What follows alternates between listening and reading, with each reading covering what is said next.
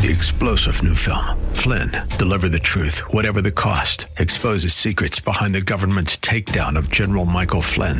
Flynn knew what the intel world had been up to. He ordered the first audit of the use of contractors. This set off alarm bells. He told the truth. He was the most dangerous person for Donald Trump to hire. They had to get rid of Flynn.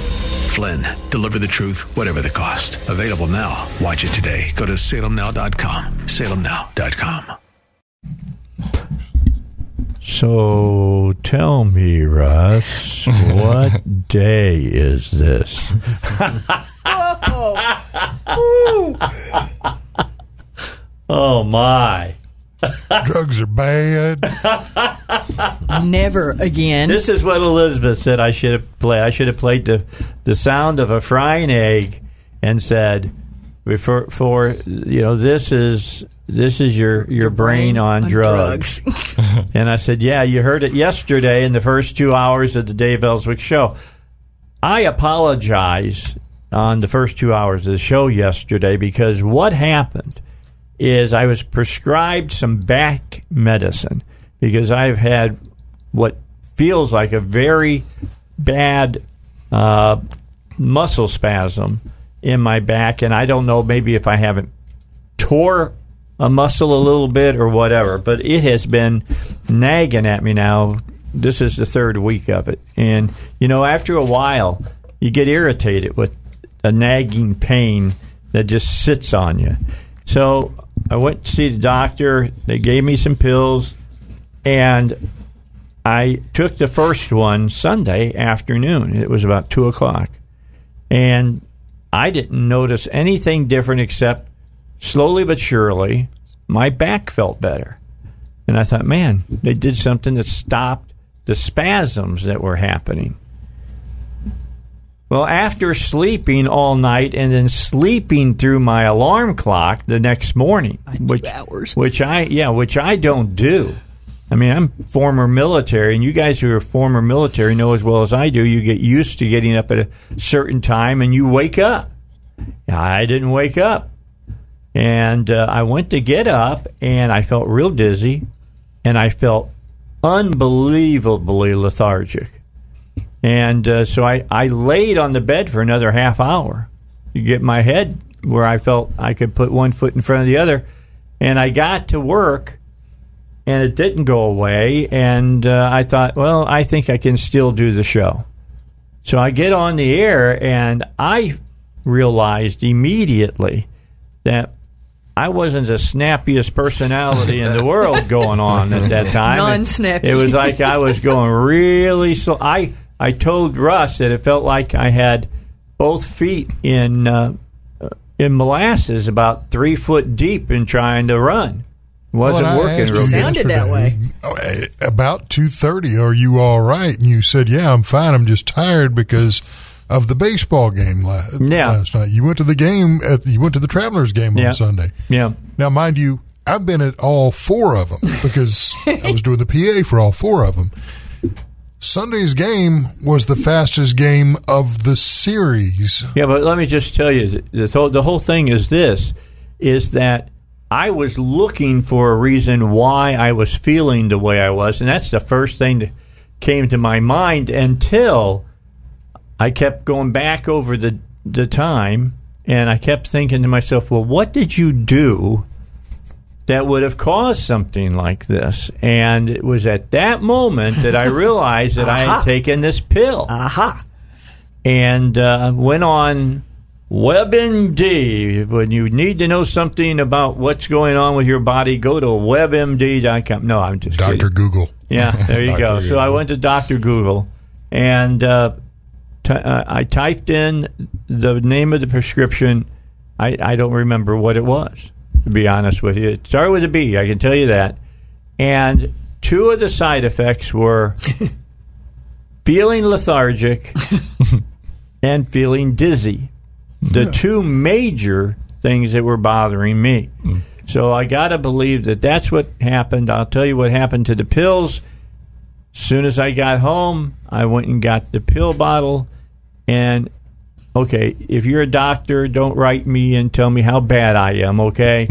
I put them in the toilet, and I flushed them. So today, if you're a listener of this show and you're feeling lethargic and dizzy, I probably put enough into the water supply to screw up, you know, thousands of people today. Just know. Yeah, thousands of people. I'm sorry. Well, one way or the other would have been on the toilet eventually. Yeah, it was. It got thrown away immediately.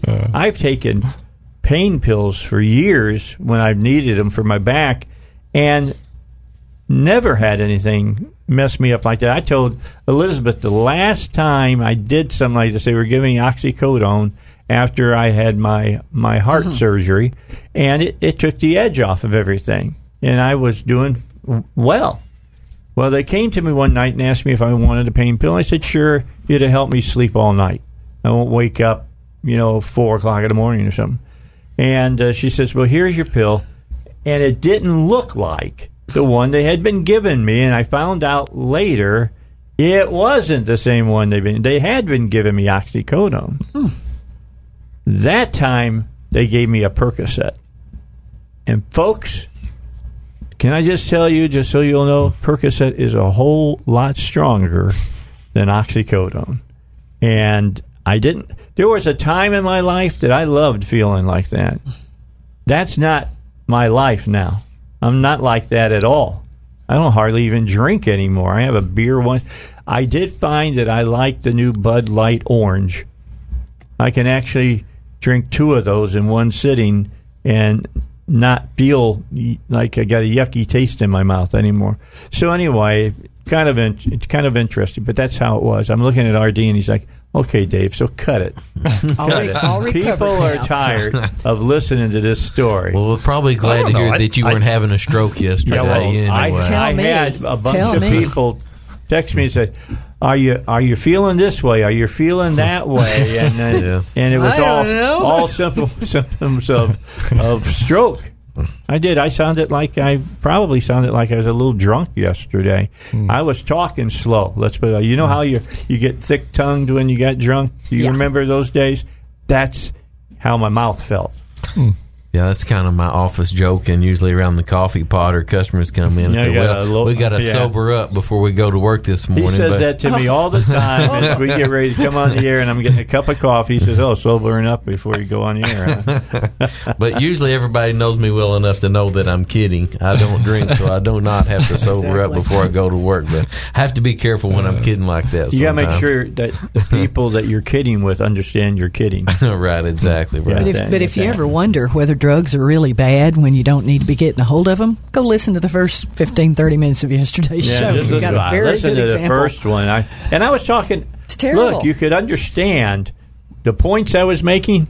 It just took me a full hour to say what normally would take me 10 minutes to say. Well, and what I noticed was you kind of drifted off. Yeah, times. That just went away. That kind of happened as well. I'm so glad you were okay. And I'm so really glad that that's over with. I don't like the way I was feeling at all. Let me talk to you about one of my favorite advertisers, Sonny's Auto Salvage. I'm all about these guys. If you call them up at 782-7451 and you go, hey, do you have here's the VIN number of my car. Do you have a transmission that'll fix it? And they come back and go, no, but there's this place up in Canada that does.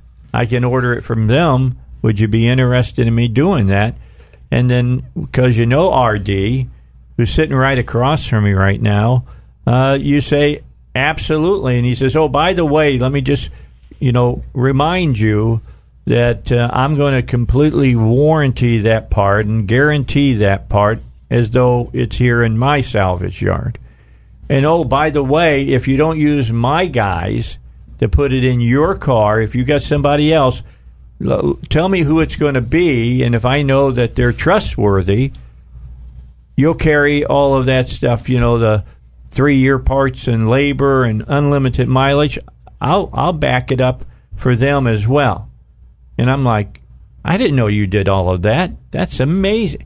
I have learned a lot about RD. I remember when I first started doing ads for him and talking about him, and they sent me up a piece of paper that had some things they wanted me to talk about, and that's all I talked about. I'm going to be honest with you.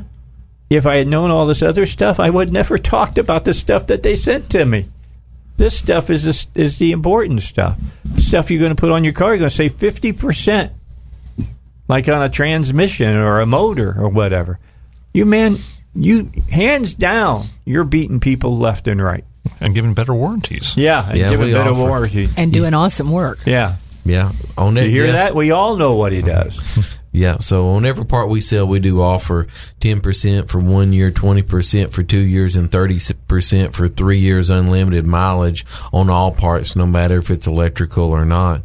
And we also, 20% you can get full parts and labor warranty. That's what I get. So 20 parts and labor. This makes sense.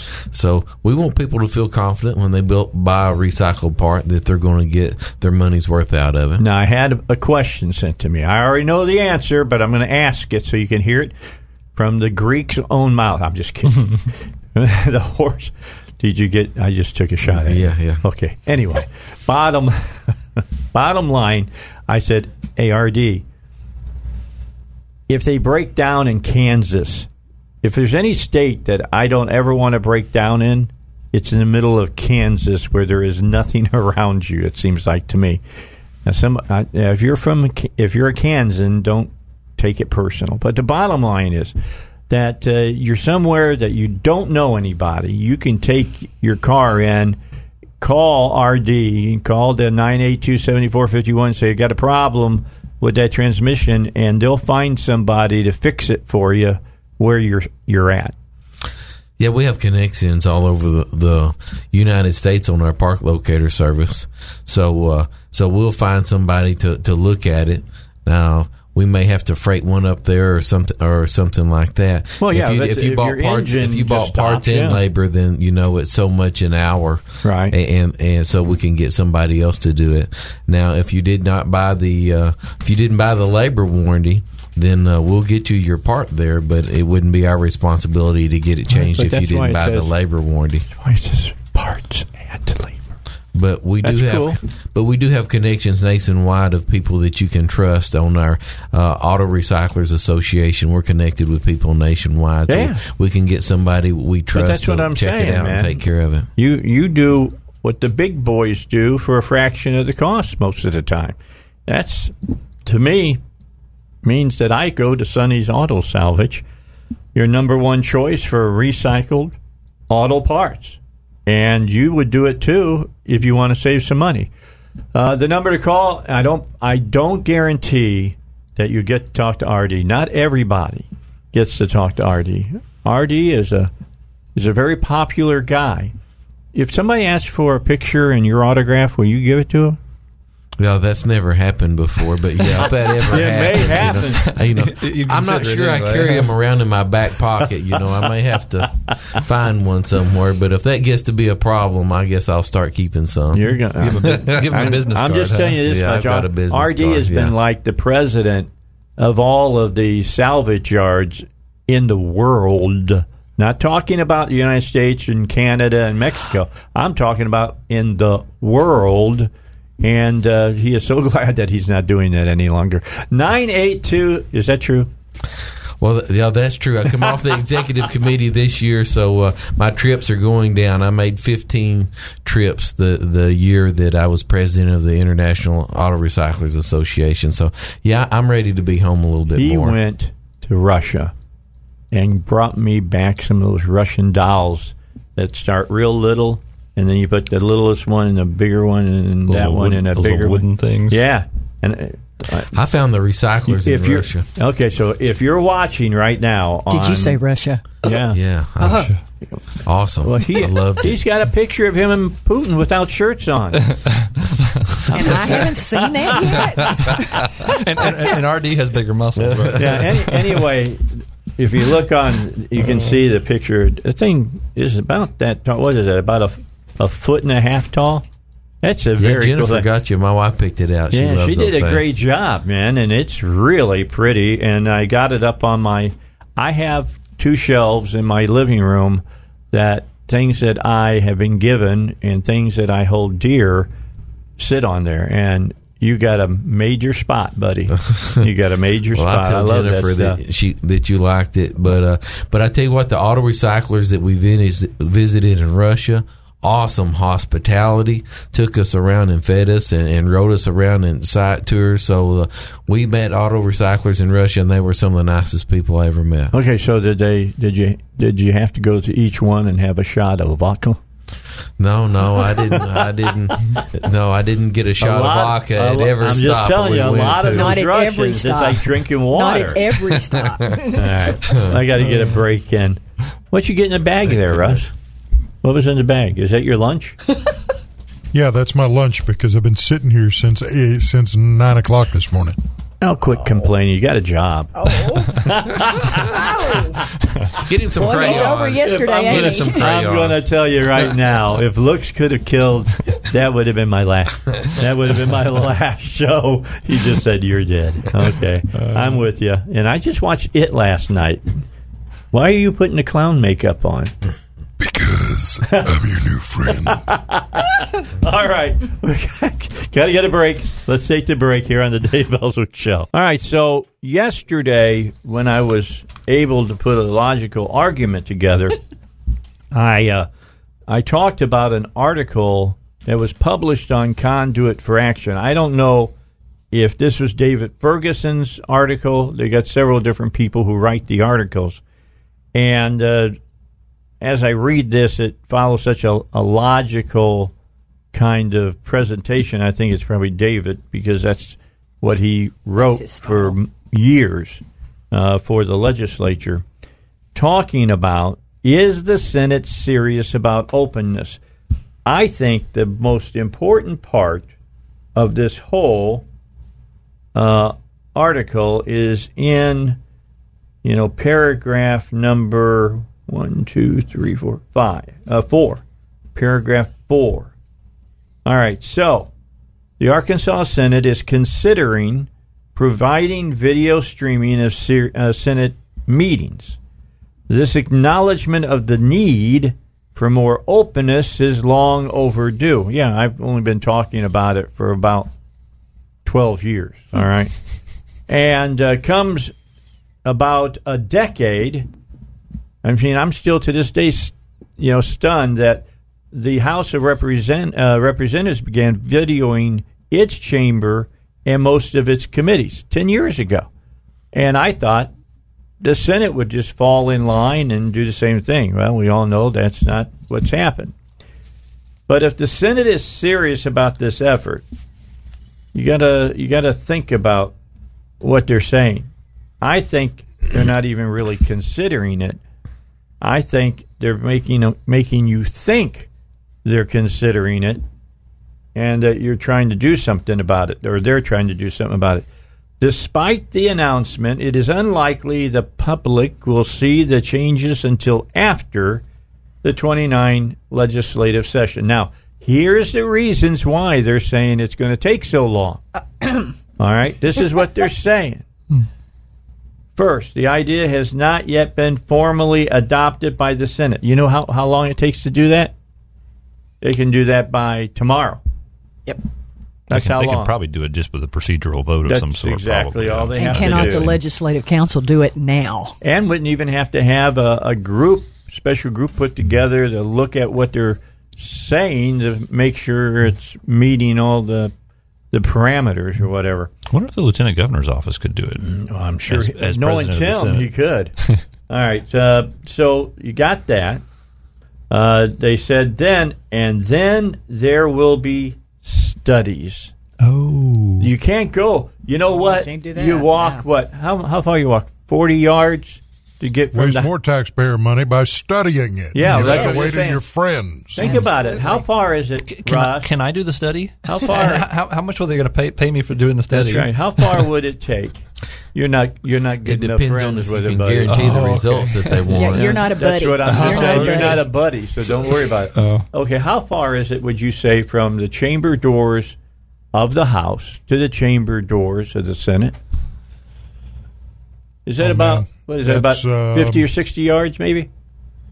What are you saying? 50 or 60 yards. From door to door? 75 at the most. Further than that. 75 to 100 yards. It ain't that far. Okay, 75 to 100. I'm not going to quibble. It's more than 100 yards. Okay, well, I'm not going to quibble, all right? Maybe it's a quarter of a mile. It's less than a mile. It's not that, because they have too many heart attacks over there. Anyway, they're saying then there's going to be studies.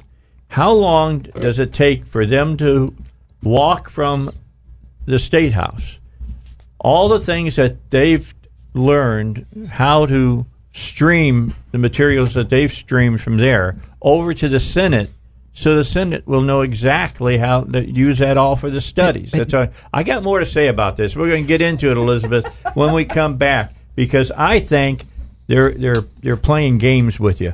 We'll talk more after the news. All right, back with you, Dave Ellswick Show. Let me finish up about what this article says here. And I have to come to basically the same conclusion they come to, that they're doing lip service here to make people think that they're actually considering doing this, because right now, like our national Senate and in-house, people are looking on them with jaded eye. They're not. They don't have a lot of trust in them. Don't believe him all that much, especially with all the corruption that's been going on in the Senate. Well, that's right what now. I'm saying. Why wouldn't they just be jumping and chomping at the bit to do something to bring back some credibility? All right, because so they're all playing. You've said in on many of these meetings, haven't you, Paul? Yeah, once or twice. Have you said on any of them where the chairman calls a quorum when there's only two people there? They do a voice vote. I tell you what, on the House end a while back, toward the end of the session, there's supposed to be 20 members in that committee. Okay. Now, to have a quorum, I think you'd have to have at least 11, I think. You got to have plus one over 50%. And so 51% they easier had, way of saying. They had, I think they had maybe 4 or 5 rear ends in chairs. Okay. And they passed legislation. Yeah, and that's illegal. Mm-hmm. But who called him on it? That legislation shouldn't stand. Right. I mean, what is the? And that's so one instance. Why aren't they getting charged with perjury for signing off on the sheet to say that yes, indeed, we have a quorum? Because not enough people have done something about it. I've showed up to where I was the only one there in the audience. Have you showed up in where you're the only one there in the audience? So there's a lot of things that goes on whenever they do a voice vote, or you show up and they tell you you're going to be in this room, and you get there, and at the last moment they put it in another room that's at the other side of the Capitol, RD. I'm sure you've had that happen. Oh yeah, I've had that. Or it gets canceled altogether because they see how many people are there to hear the topic. Yes. We're going to postpone that. And postponing the stuff happens all the time. That's one of the frustrating things about legislative committees is that maybe you drive an hour from home to go show up for a committee and for a bill that you're interested in. Well, just get your.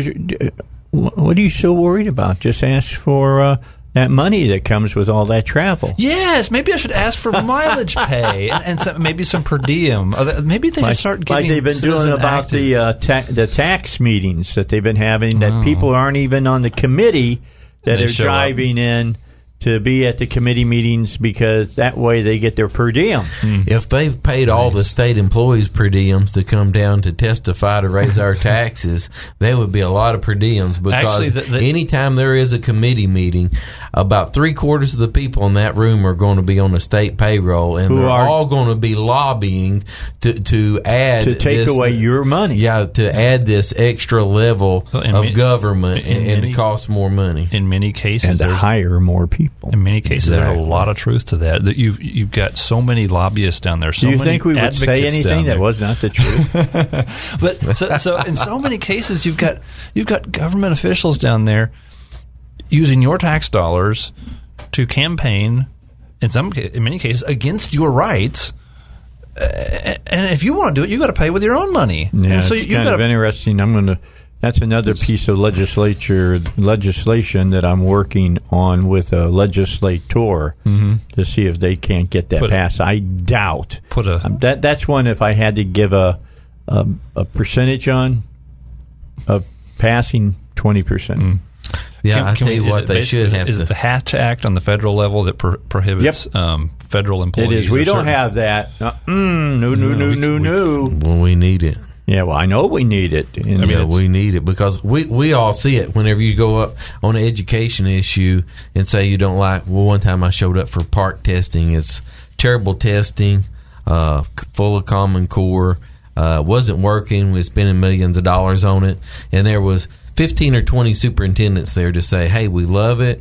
There was 10 or 15 teachers there, and I was like the only parent that was like, hey, this is terrible. And they ended up throwing out all the testing for that year. They threw it out because it was so worthless. Bad. It was so bad. But we had 25 or 30 state employees sitting there telling them how much they loved it. How much federal money was coming to those schools. But that's where the follow. Yeah, what follow the money.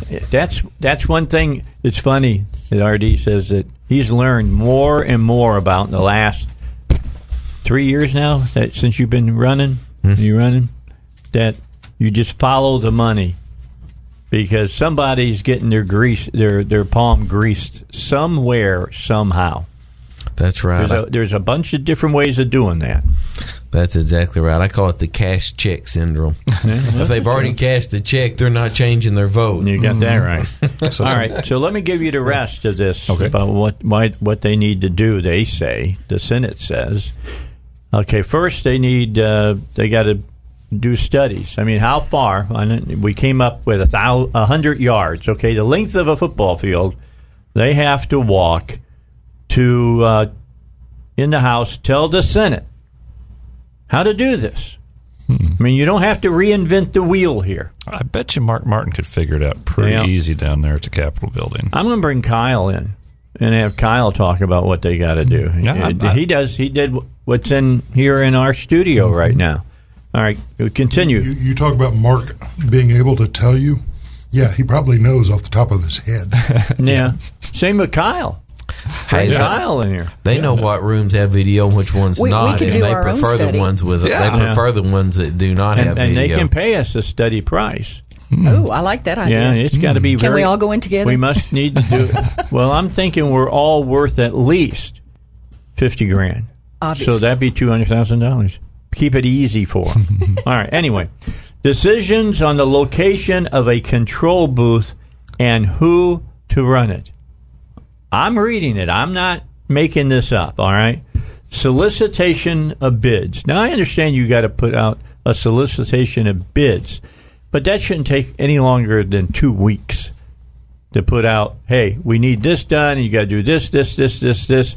Which ones can do it? It's always going to be, or should be, lowest bidder, all right? Not guaranteeing it. We've seen that happen. And then the task of installing the equipment. Am I to understand, with all the people that work in the Capitol on things like this and computers, that they don't have anybody that can install video equipment? Is that what I'm being led to believe? But they can put up Christmas lights. Hey, bring one of the teenagers in there. They all have it set up on their computer system at home. They'll set it up. But that's the key. That's what they're saying here. And the one that could last and they can drag out forever is there will be studies. How long is the study going to take? It will take as long as they need it to take. I'm just saying. I'm just being honest. Let's all of us Arkansans be honest here. Does that sound like that Hendren? Because he's going to make a big call on this. Is he going to be willing to do what's necessary to get this done? I'm doubting it. Well, I think everybody prefers. Because if it was, they'd already have it done. Everybody prefers to get their news from the Arkansas Democrat Gazette and be able to get it from there than being able to get on the computer and see, hey, we've never heard of a line item veto before. Or, hey, that sounded like there was more against it but for it, and it passed anyway. I mean, that was a real close voice count there. And hey, by the way, one person cannot ask for a recount. It takes two people to ask for a recount. When you get to watching this stuff live, it's, you know, you just about can't make it up, can you, Paul? All right, let's go. Go ahead. It's kind of surprising what you see sometimes. It is rather amazing. Got to take a break. Got to talk about a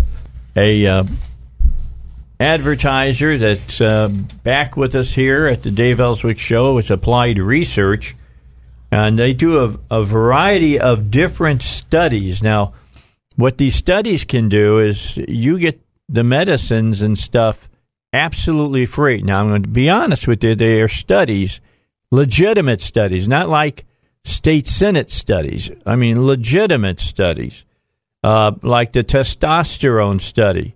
If you're a 45 to 80-year-old male with low testosterone, that means, read that, we're going to take your blood to see if you got low testosterone, and are at risk for cardiovascular disease or events, you may be eligible to participate in a clinical trial studying the effects of an investigative testosterone replacement drug. Now, that might mean you get the real drug, or you might get the placebo drug, or whatever. But they're going to be studying and seeing how this all fits out. What do they call that? A double-blind test or something? Isn't that the terminology? All right, so here's what you need to do. You need to call. If you're a man, 45 to 80 years old, and have low testosterone, you know, just go, yeah, let me jump in here and say, again, this is going by the interpretation of what a male and a female is. It's not what you think you are. It is actually you are biologically a man, okay? The requirements are you were born a boy, not a there. Okay, that's the new one now. We're a there. THEY'. Is it RE? Okay, that they got now. They don't. These are people that have children, and when they were in the delivery room, they said, "You've got a boy or you got a girl." They don't to look at them and go, well, they're maybe they're a boy or a girl. If you were born and they said you have a boy, then know that you're a boy. So go by being a biological man, 45 to 80-year-old male. 501-954-7822 is the number.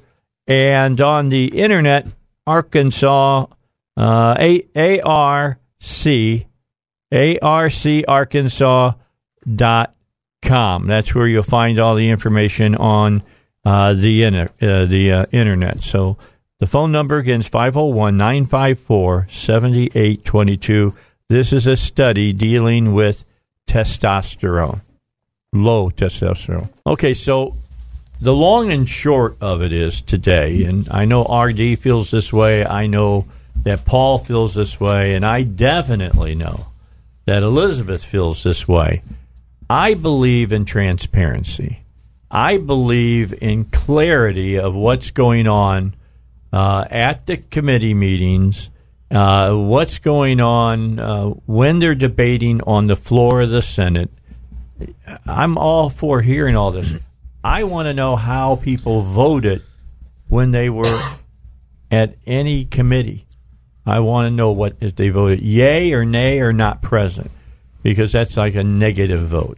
Or if they got up and walked out right before the vote, which changed the outcome of it. Yeah, but I mean, we'll cut most of this out, this craziness out, if we get them to stream a lot of this stuff. And there's, I don't know, I don't have the figures. I'll get them. I'd like to know how many times or how many views they have of what the business of the house is, and anybody, I believe that if one person, I'll speak like a Democrat for a long time, if one person can take part in this great institution of democracy in America, make your voice heard, then you should be able to make your voice heard by being able to hear what your legislator is saying. So I'd like you to vote or call and tell your state senator to vote now to start streaming these meetings. And we have the necessary information for you to get in touch with them. And I'm going to talk about this a lot. And I think we should talk about it and continue to send emails and texts and everything until they get off their butts and move and get it done. So with that, let me turn it over to Elizabeth. She'll tell you where to call to get a hold of who your state senator is, because many of you may not know who it is. If they've asked for your vote, I'm sure you will. Just look at those cards, push cards you keep getting in your mailbox. But you need to call them and say, hey, I want live streaming of the Senate meetings, committee meetings, and the votes on the Senate floor and the votes in the committees, and I want to know how each person voted in that meeting. No voice votes anymore. All on-the-record votes. So, Elizabeth. When the Arkansas Legislature is not in session, and they are not in session at this time, you're going to call. Be glad. Exactly. Anyway, go ahead. You're going to call 501-682-6107, and you're going to tell them, I need this message to go to Senator XYZ, and this is my message. And they will take the message, and it gets relayed to the senator when they are not in session. And that number again, 501-682-6107. Ask for live streaming now. Okay, and with that in mind, and voice votes. Voice votes. Not voice votes. Recorded votes. That's in committee. Yes. In committees. So we know who's voting for what. Because right now they can just do a voice vote, and we don't have any idea necessarily who's voting for what. Right. And sometimes there may not even be a quorum. Yeah, when they're passing stuff out of committee, which I'm all about it. I'm liking what I'm hearing here, and reminding people this. We'll post exactly, where you can find your state senator. I mean, you can go to a place on ArcLeg, that's the Arkansas Legislature, and they'll tell you, you can type in your district. You got to do a little work. You got to know a little bit about this and find out where you're at exactly as the districts go, and then you can ask, well, who's my representative? And they can tell you that. Then it's up to you to send them and just say, bottom line, we want streaming committees, floor vote, and we want to know who voted what way, period.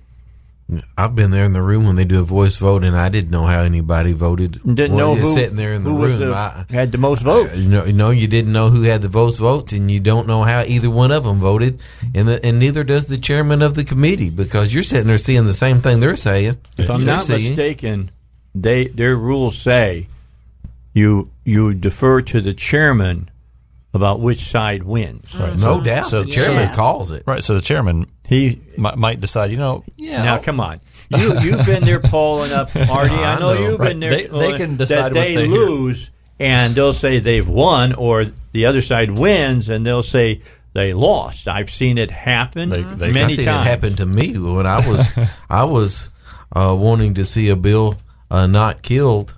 They were killing a bill that I thought was actually a good one in preventing crime. In auto theft, so I was there to testify for them not to kill this current bill, and they asked for a voice call, and it could have went either way. There's no way you could have tell which one it went, and they called it. They said, "Okay, the motion passes," and everybody started celebrating. That was lobbying, for this one bill that kills the other bill, and then. Missy Irvin from Mountain View called for a voice. She said, "Call for a voice vote," but it takes two people. It takes two people to call for a voice vote. Mm-hmm. So her motion for a voice vote did not get a second. So not supposed to happen. So it passed, and I was sitting there thinking, "What just happened? Yeah, what just happened? I can't believe this." All right, what was it? Let me just say, if the chairman of your committee happens to have the last name Jet, just forget about it, man. It's going to go his way, because you cross him, he'll throw you out of the room. Asked the guy that showed up, I think they were talking about guns. And remember, he wouldn't let him testify. He says, "Don't challenge my authority, sir." Mm-hmm. I've got Robert's rules will challenge his authority. Yeah, but we've got that somewhere. They kind of forget they work for us. Yeah, that good give grief. And take. Well, if we can find it during the break, if we can kind of find it, we'll play it for you. Sometimes there's a little bit of a confusion about this idea of being a public servant. Yeah, I know.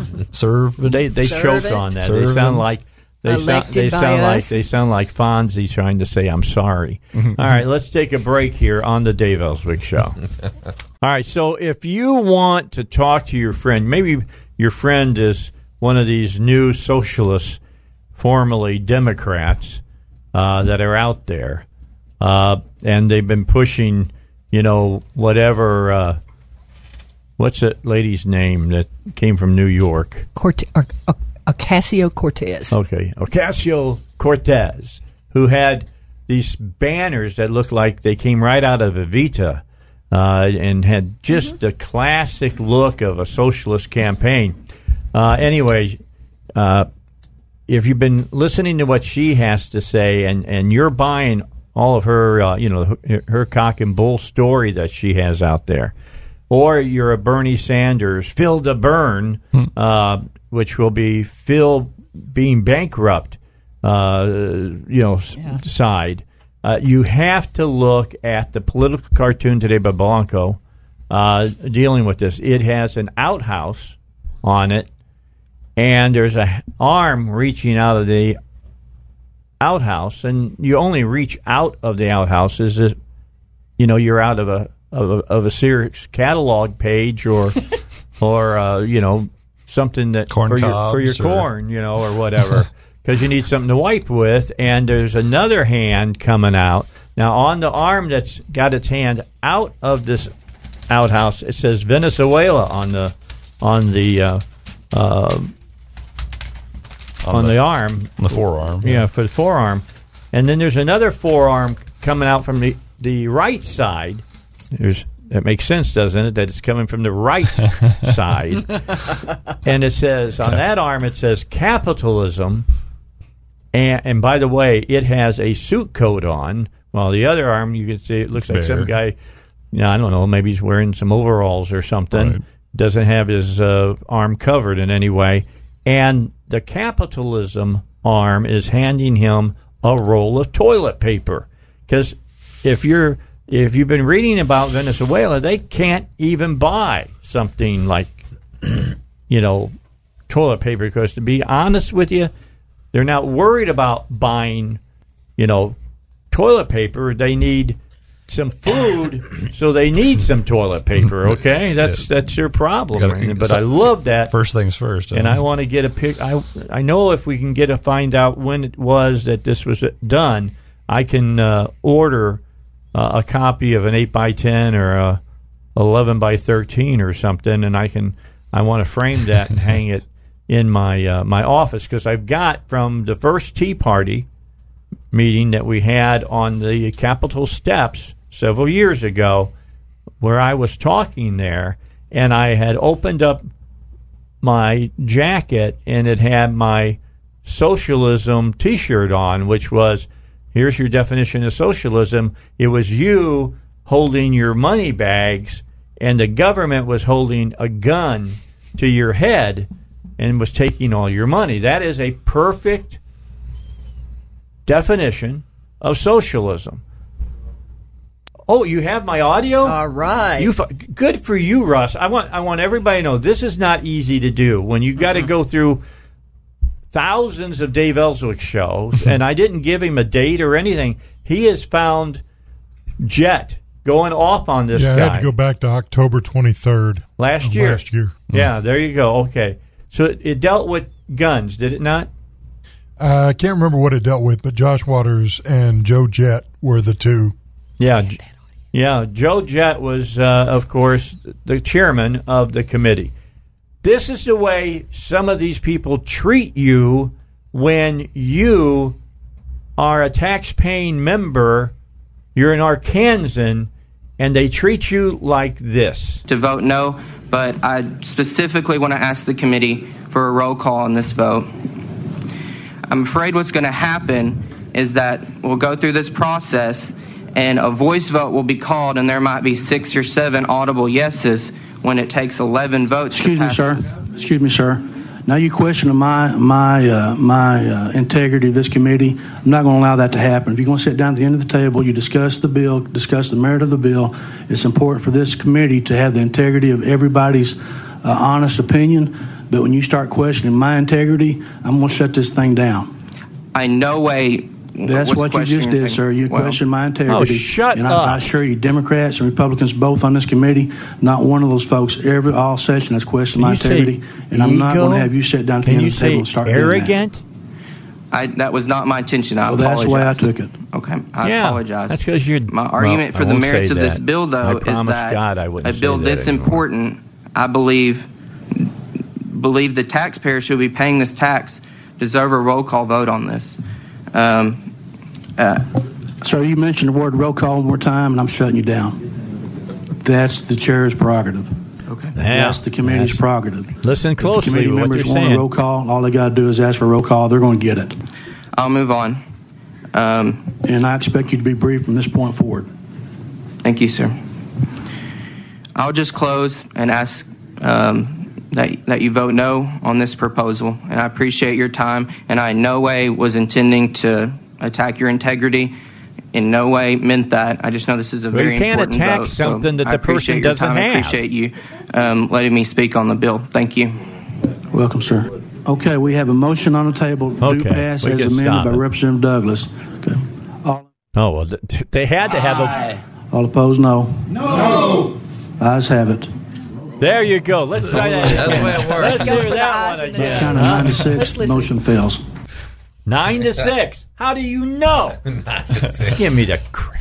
And not only that, you cannot attack somebody who does not have the integrity that has to be attacked there. There's no integrity there. He browbeat a citizen of the state down, and he not doing anything wrong except asking questions that the chair don't want to answer. And they are proper procedural questions, and Mr. Waters is one of the most considerate, kind people that goes down there to try to lobby. As far as politeness and courtesy, he is really good at that. Yeah, so what he said to him probably cut deep, because he would never want to challenge anything about their person, basically. Well, you hear he apologized, twice in 30 seconds? That's not what I meant. And guess what? The lawmaker keeps going on. That's how I took it. I'm the king, and I was offended. Mm. Yeah. Mm. Yeah, he could tell, the 9 to 6 from the voice vote. Can you move down that where the voice letting me speak on the bill. Thank you. Here it is.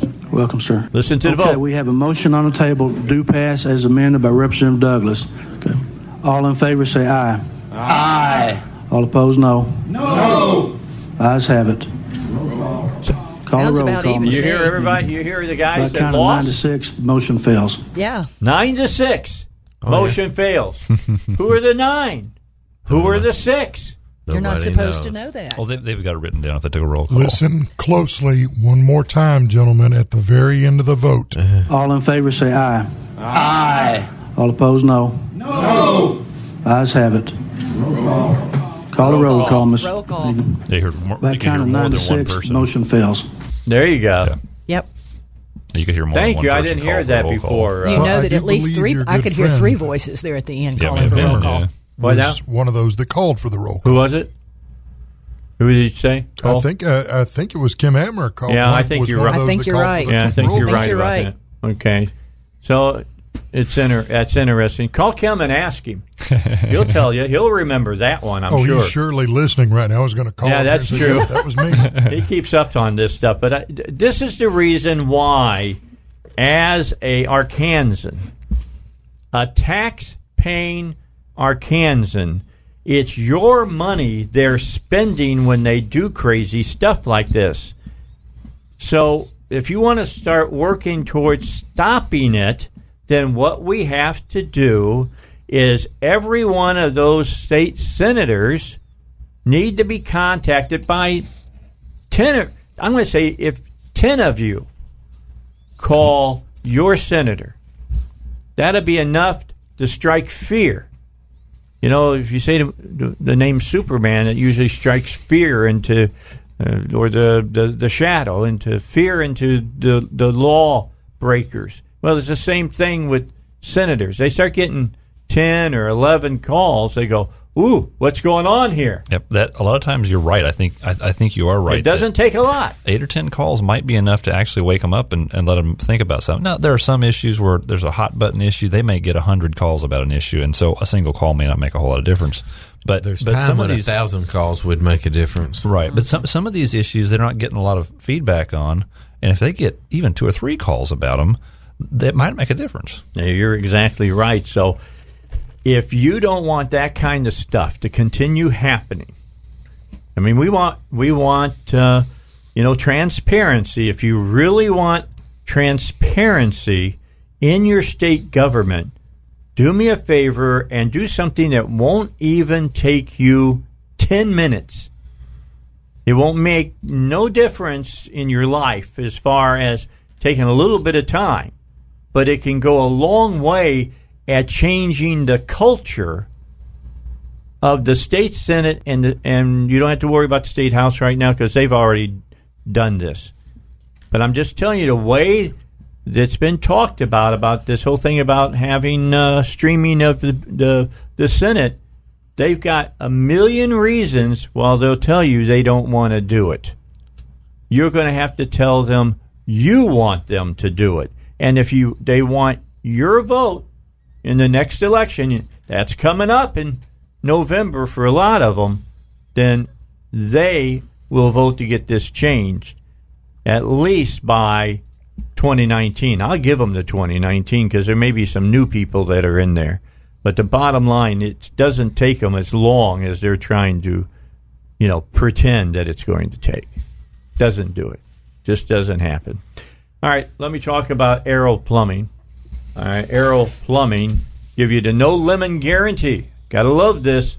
They guarantee that the equipment and or fixtures that they've provided and installed in your home are going to perform, read that, work, as they've stated.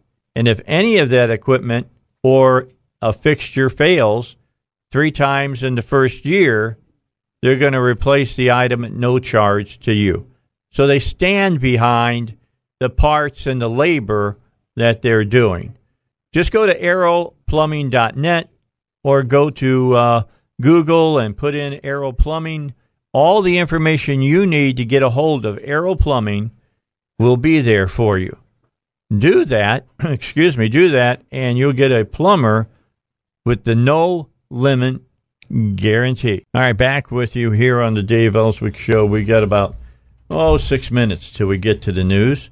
So at that time, we'll take another break and move on. And I want to move on away from talking about the Senate. They're serious about openness. Well, they'll be serious if a bunch of you will just call your state senator. And please, if you're watching on Facebook right now, live on the Dave Ellswick Show, take this part of the show and forward it to your friends so they know what we're talking about so that they can get involved in letting their senator know they want this to change. We gave you a good reason why after just listening to that segment with Jet. I mean, that's a perfect example about how they're doing business there in the state capital. Yeah, that's not transparent and business. I could have understood, if Josh was being disrespectful and maybe drawling on for 5 minutes, but to make a short 10-second request to the members to please call a roll call on this vote. I don't think that's a terribly inappropriate thing for him to do. No. Although it may not be specifically on the bill itself, but for Jet to come down so aggressively seems a bit over the top. Well, he was just saying, I would like to know how each of you vote on this particular issue. So I think if you don't mind, it takes two of you to ask for a roll call. I mean, that's what he said. That's basically what he said. It takes two people to ask for a roll call. So he was, but it was a reasonable and gentle request. Right. He was more than polite. Yeah, I've seen a lot more aggressive antics than that. I saw one fella at the end of I think it was in Judiciary Committee. He started singing, well, and they finally basically shut him up and run him off. But as he was speaking on a bill that wasn't even up before the committee at the time, which was kind of weird. But so he probably needed to be shut down. But in this case, Josh Waters was being quite gentle. He was not being. He took getting chewed out quite well. Respectful is the key word. He was very respectful. I think he always is. Right. I think he was being quite respectful, and he's not. He's a kind and respectful man. Yeah, he wasn't being disrespectful, and I don't think. And maybe it was slightly outside of the normal realm of procedure. Procedure, perhaps, but it seems like the. Oh, the chair. The response was pretty aggressive. Don't be challenging my authority. Yeah, come on. Yeah. Well, two legislatures can override the chair and ask for a vote. It takes two of them to do it. But if you do it, you're going to make him mad. And if you've got anything that you want brought before the committee and you upset the chair, then he might not be a little bit revengeful. They have the chair has the decision on when they hear different issues. So and if they hear them. And if they ever hear them. So I don't like the way it is. If a chair is against your bill, they can kill it by not ever bringing it before the committee. Pretty much. Although there are some other procedures if the people on the House floor will just decide, you know what, we like that bill and this chair over here is being a jerk, he won't let it be heard.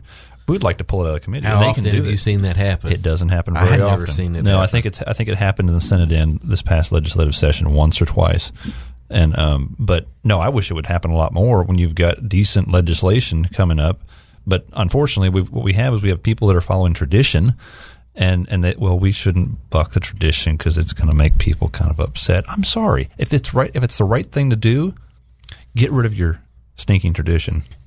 Yeah, but people are afraid to stand up as a legislator because if you've got things you're trying to get done for the people in your district and you stand up to somebody like that, it makes it harder to get. Sometimes it does. It makes it harder to get your things. Yeah, Linda Collins-Smith. Ask Kim Hammer. She did. Yeah, Linda Collins-Smith. I think she had a piece of legislation that maybe could have gotten pulled out of committee because it wasn't being heard, but I think she was trying to get along with people, and she regretted it afterwards. But I think she was trying to get along with people, and she didn't. Linda's usually very diplomatic, and she gives and takes, and she's not so much like Josh Miller. You know, Josh Miller, he pretty well calls it the way it is right from the get go. And I don't know if he's ever got any legislation hardly on the floor or not, but he's usually very straightforward about. He's also very well liked by his constituents because he plays it straight. Right.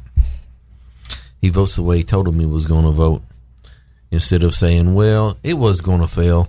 It wasn't going to pass anyway, so I went ahead and voted with the other side to keep so I could get some brownie points. Yeah, I wanted to keep peace and get some brownie points for later. It was going to fail anyway, so how about just voting your conscience in the way you told the voters you would vote? Let me just say that if I ever decide to run for the State House or the State Senate, be aware, no matter what political party it might be, if what you're doing, I think, is not advancing liberty for Arkansans, and you don't want to get behind it because somehow it's not butter in somebody's toast. I've been in the media for a long, long time, and I know how to use it, and I'll be all over local newscasts, and that's the important place to be at, and talking and making friends with as many reporters that I can, that they know that I'll give them the straight skinny and appear on camera for them when they would need me, because that's the first thing I would do is if I was working with the caucus and they're going to do something that is adamantly against the party platform or whatever, you're dead meat as far as I'm concerned. Yeah. And well, you look at something and say, well, we're going to run a bill. Let me have you keep your thought on that, and I'll pick it right up after the news, which is now. All right, we continue. Coming back, I promised that RD could start off this segment because he was trying to make a point, and I cut him off. Go ahead, sir. Well, you were talking about everybody being open, transparent, and calling things the way they were, and if you could be an honest person. So if the media wanted to contact somebody and hear a literal answer on why things were done the way they were, sometimes bills are not what they seem to be, or they're changed after they pass through the Senate or they passed. I've heard that's not illegal, because what happens is the bill has to be carried in both houses because they both have to approve of it. And let's say the Senate says, well, we'll go along with it if you'll add this into it. So they add that into it, and then you got to have a meeting of House and Senate to hash that all out. Right. Well, we had an example, which I've never seen happen before, to where they did the line item veto to get their Medicaid expansion passed, and they were told that, hey, everybody, go ahead and vote for this bill because it had a sentence in this bill that says that it kills Medicaid expansion, but everybody go ahead and vote for it, and you can go back home and tell all your voters that you voted for a bill that is going to kill Medicaid expansion. Mm-hmm. But wink, wink, whenever it gets up on somebody's desk, we're going to draw a line through the sentence that says it kills it, and all of a sudden it is going to fund it. It change it altogether. Now, that's the kind of things that I don't approve of, is people coming back and talking to their constituents and saying that I voted against something, a bill a certain way, when the deal was cut behind doors to do totally opposite, and they knew what they were doing when they did it. No wool was pulled over anyone's eyes. It was open and transparent as far as at the Capitol. But the people were not going to read in the Arkansas Democrat what really happened, and you're not going to hear it from your legislature when they come to your Tea Party meetings or when they come to your meetings. So that's the kind of behavior that needs to stop in the state of Arkansas. And I won't mention any names. Whoever does anything like that that is not open and transparent, such as the people that are lobbying and call themselves consultants or attorneys that lobby because they're attorneys and they get paid 10 times the normal fees to talk to lobby for somebody, for their constituents, and say, well, while they're legislators. Yeah, while they're legislators, because an attorney, I mean, just like Brian King said, I can sell somebody a cow for $250,000 and say, hey, I'm not lobbying, you know, I can. So you're not accepting a bribe. You're not accepting a bribe because, you know, you're billing somebody $20,000 an hour for being an attorney, or you're a consultant, and you can say, well, I just charge them a consultant fee. I didn't get bribed. I just got a consultant's fee. Yeah. So there's things like that going on that needs to be cleared up in the state of Arkansas. Okay, well, let's be honest, though. The way that they did that, and I'm not condoning it, I don't like it, is that it's legal. The way they did, somebody was smart enough to figure it out that you could use the system to reach your ends. And that's what, hey, look, that happens a lot of times. I think you all can probably go back and remember some different things that have happened that using Roberts' rules of order, they've been able to skate around things, and it looks kind of nefarious. And it probably is if you were just looking at if you're looking at it, that it's understand that it's legit. Sometimes the precise letter of the law will allow certain things. That's exactly right. Although sometimes I think we maybe should get maybe a little bit more creative at looking at some of the more general provisions in the law. For instance, I've been looking at some here recently, the gross misconduct provision for certain officers in the government, like the governor or whoever else.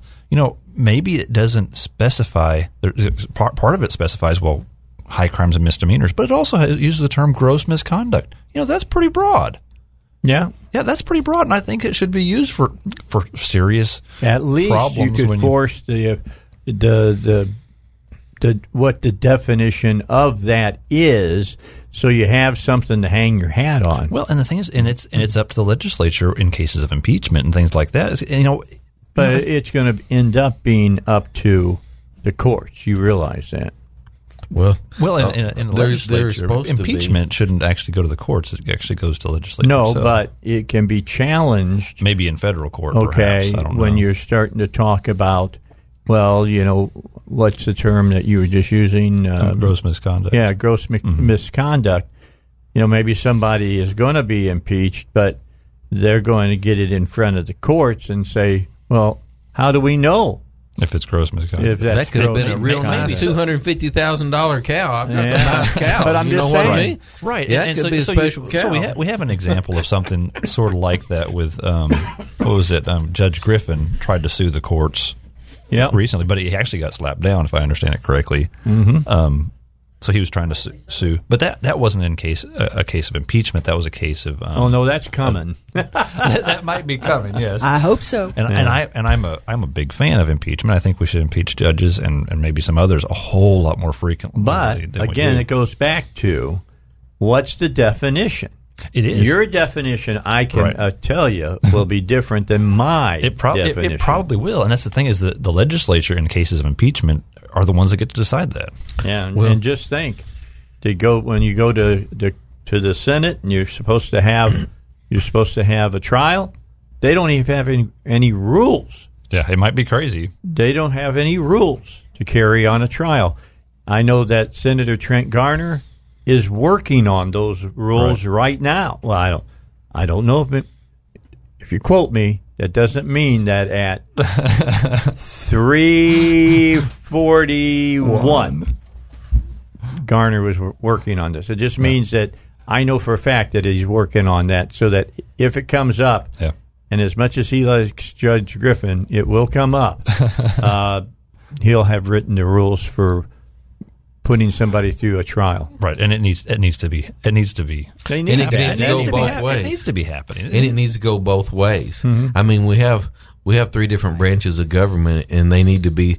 Each one needs to be a guard against the other one. Right. It needs to go both directions. Yeah, right now, that's the reason I'm against this tort reform bill that's coming up. Was it Amendment 1, the tort Issue 1, the tort reform bill?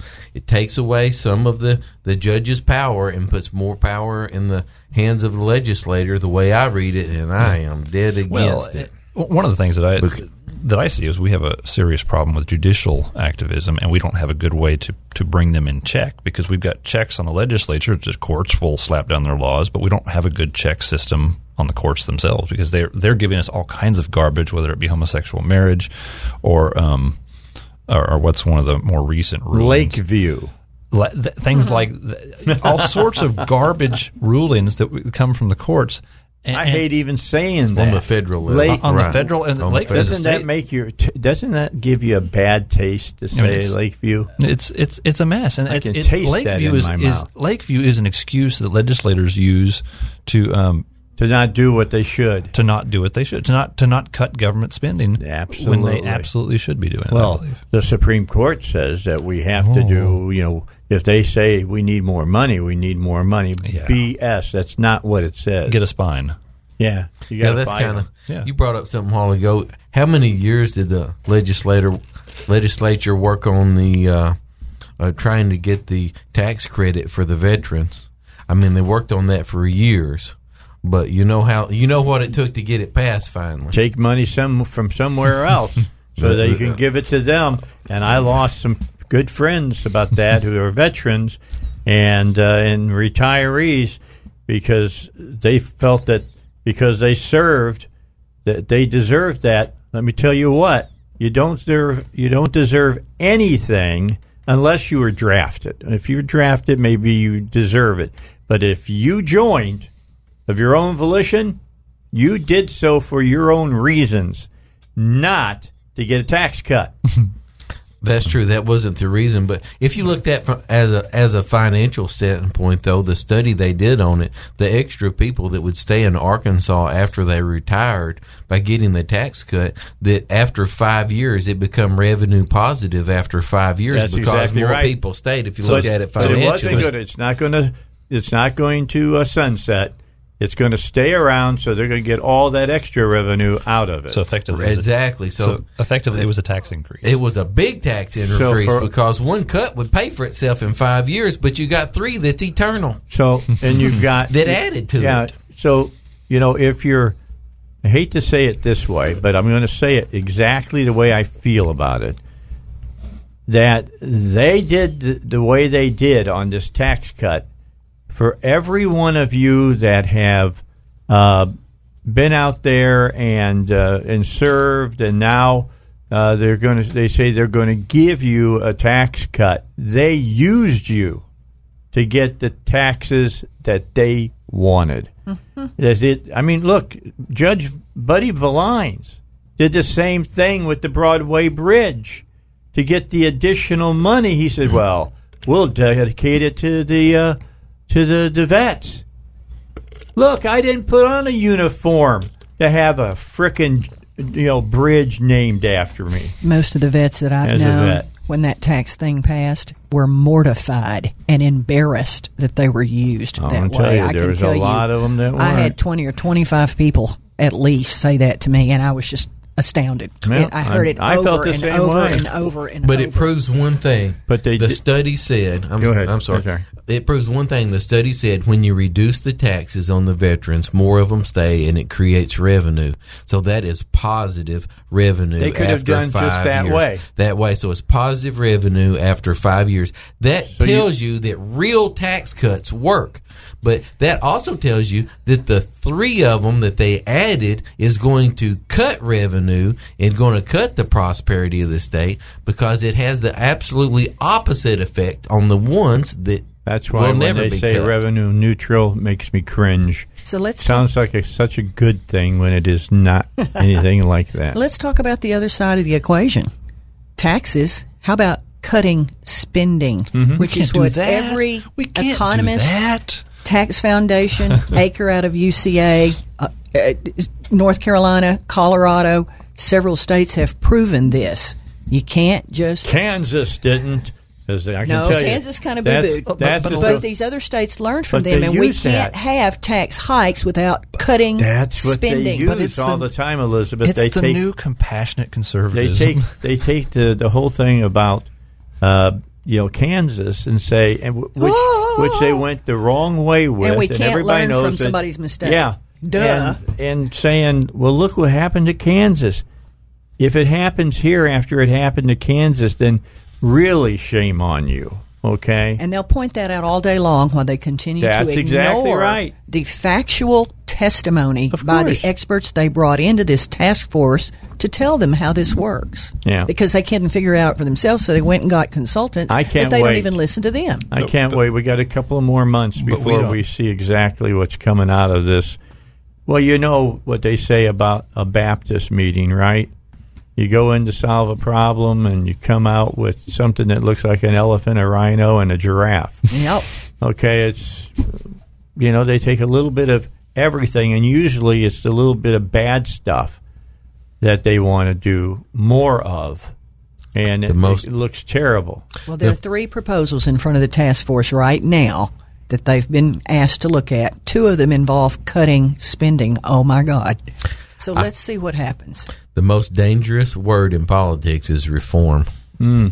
Yeah. When they say reform. You're going to change the way we've always done it. Oh, my gosh, my pockets feel lighter already. Well, usually when you get reform, you get more taxes and more government. No, that's what she's saying. Yeah, that's exactly right.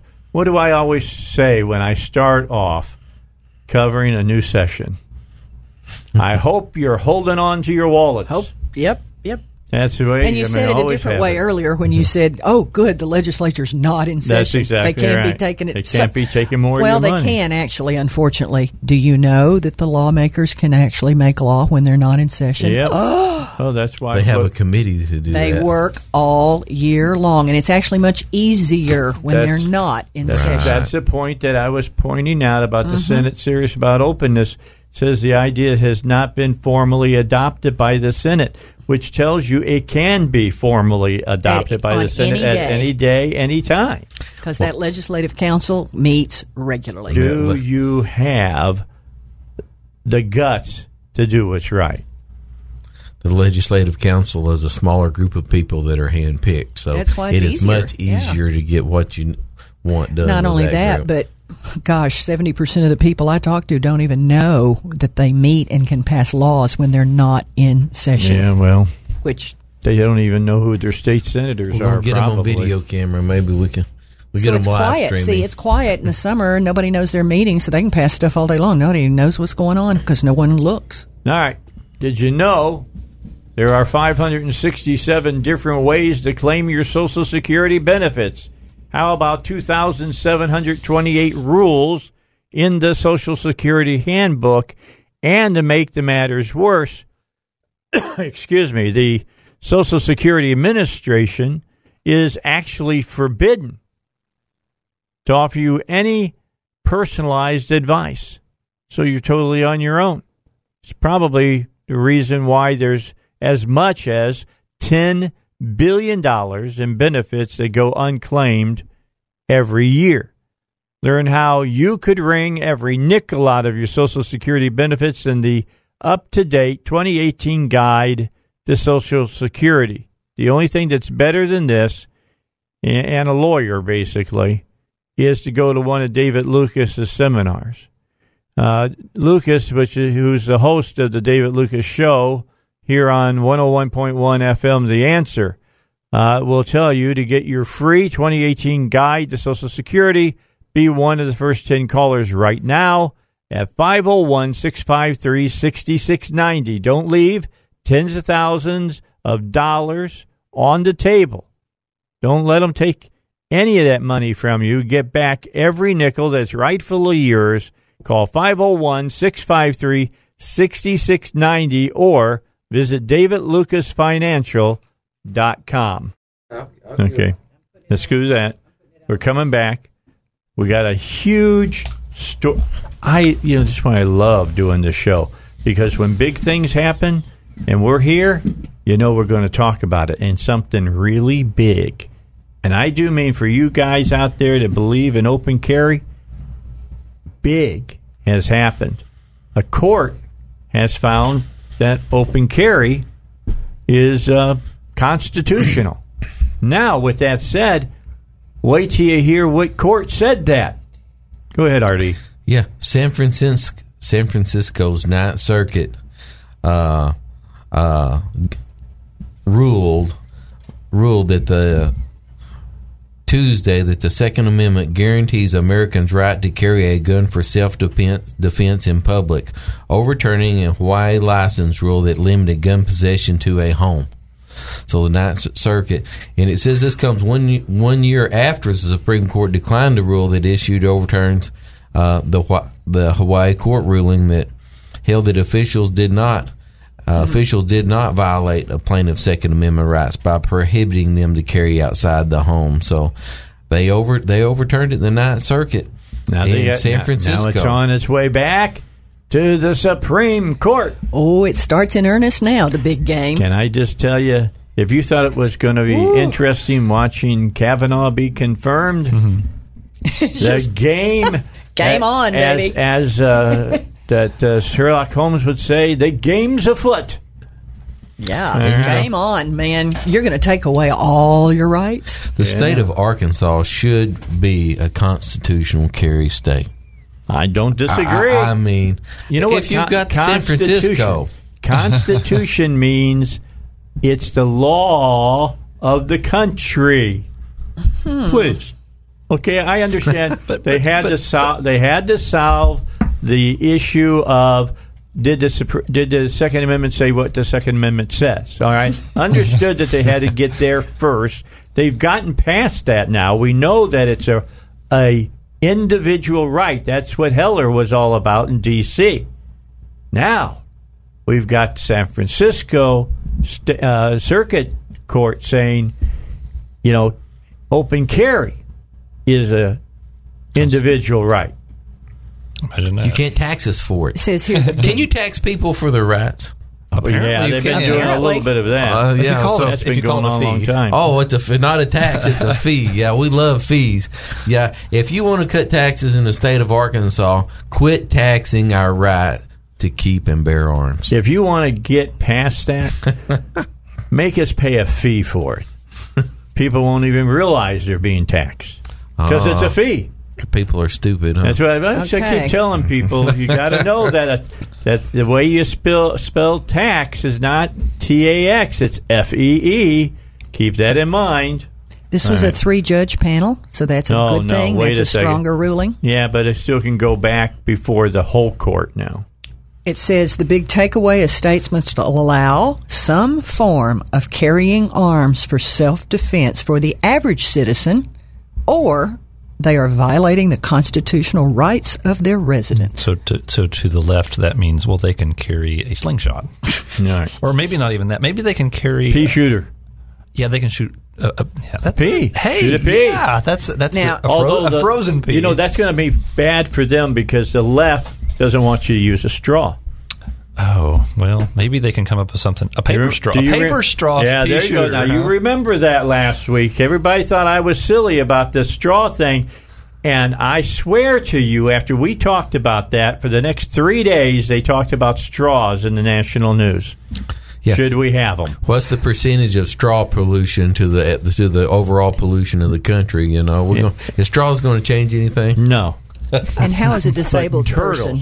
But turtles will not be able to do cocaine anymore. All right, we'll take a break here on the Dave Ellswick Show. So have we got the main man saying that he'll join us yet?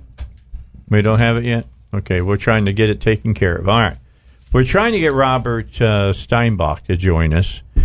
He, of course, the grand potentate of law here on the Dave Ellswick Show.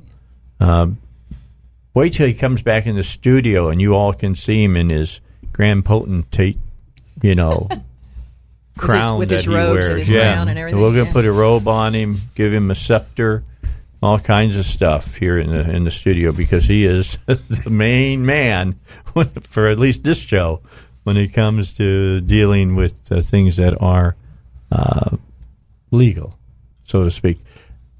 And the reason I'm having him on, I mean, it sounds pretty clear, but there's something rolling around, and this is scary. Yes, it's. I'm just telling you, it's scary. Rolling in back of my brain that tells me there is another hearing that can be called because the full contingent of judges have not been brought forth. And it seems to me the full contingent is typically 7 to 9. So if you don't like the way it turned out when they took it to 3, you can request that this whole group hears it, and then you go by what that says. Now that is sticking in my head. I've heard it evidently in passing, talking about this kind of stuff. So I want to try to get Robert on, and he'll either say, Dave, you know, you're absolutely right, or you should go get some Drano and pour it in one ear and wash out your mind because now, you know, you're crazy. Be that way. You know, you're crazy, and you don't know what you're talking about. So we're just going to see if we can't get him on here in the next 10 minutes or so and talk to him a little bit about this. There's another topic that I really want to talk about, but it moved from the front burner to the back burner because of this court ruling. Okay, so tell it you're over there reading a lot of stuff right now, Elizabeth, and you're doing the same thing, RD, and so's Paul. See, everybody can do that because I got to sit here and talk so that we fill up the requisite time. So with that said, what is this all saying? Because you're all smiling about this ruling as though it's just crystal clear. Well, the ruling sounds clear to me, and the articles stating what the ruling means. I haven't read the actual ruling yet, but I'm reading newspaper articles on it. That's what Paul's doing right now. But the ruling up right now. What's scary is it's only if you can ask somebody a question. Is that all? That's all. Oh, boy, that was a short one. Yeah. They just need 76 pages to say the Constitution says you have the right to carry a gun. Well, that's a judge for you. Well, here's the first paragraph of the summary. I'll just read the first paragraph. But all liberals, please sit down. So here's the first paragraph. So you don't hurt your head when you pass out. It's pretty short. And, calm down already. So the panel reversed the district's court dismissal of claims brought against the County of Hawaii, dismissed plaintiff's appeal as to the state of Hawaii, and remanded in plaintiff's 42 S or USC something 1983 action alleging that the denial of his application for a handgun license violated his Second Amendment right to carry a loaded firearm in public for self-defense.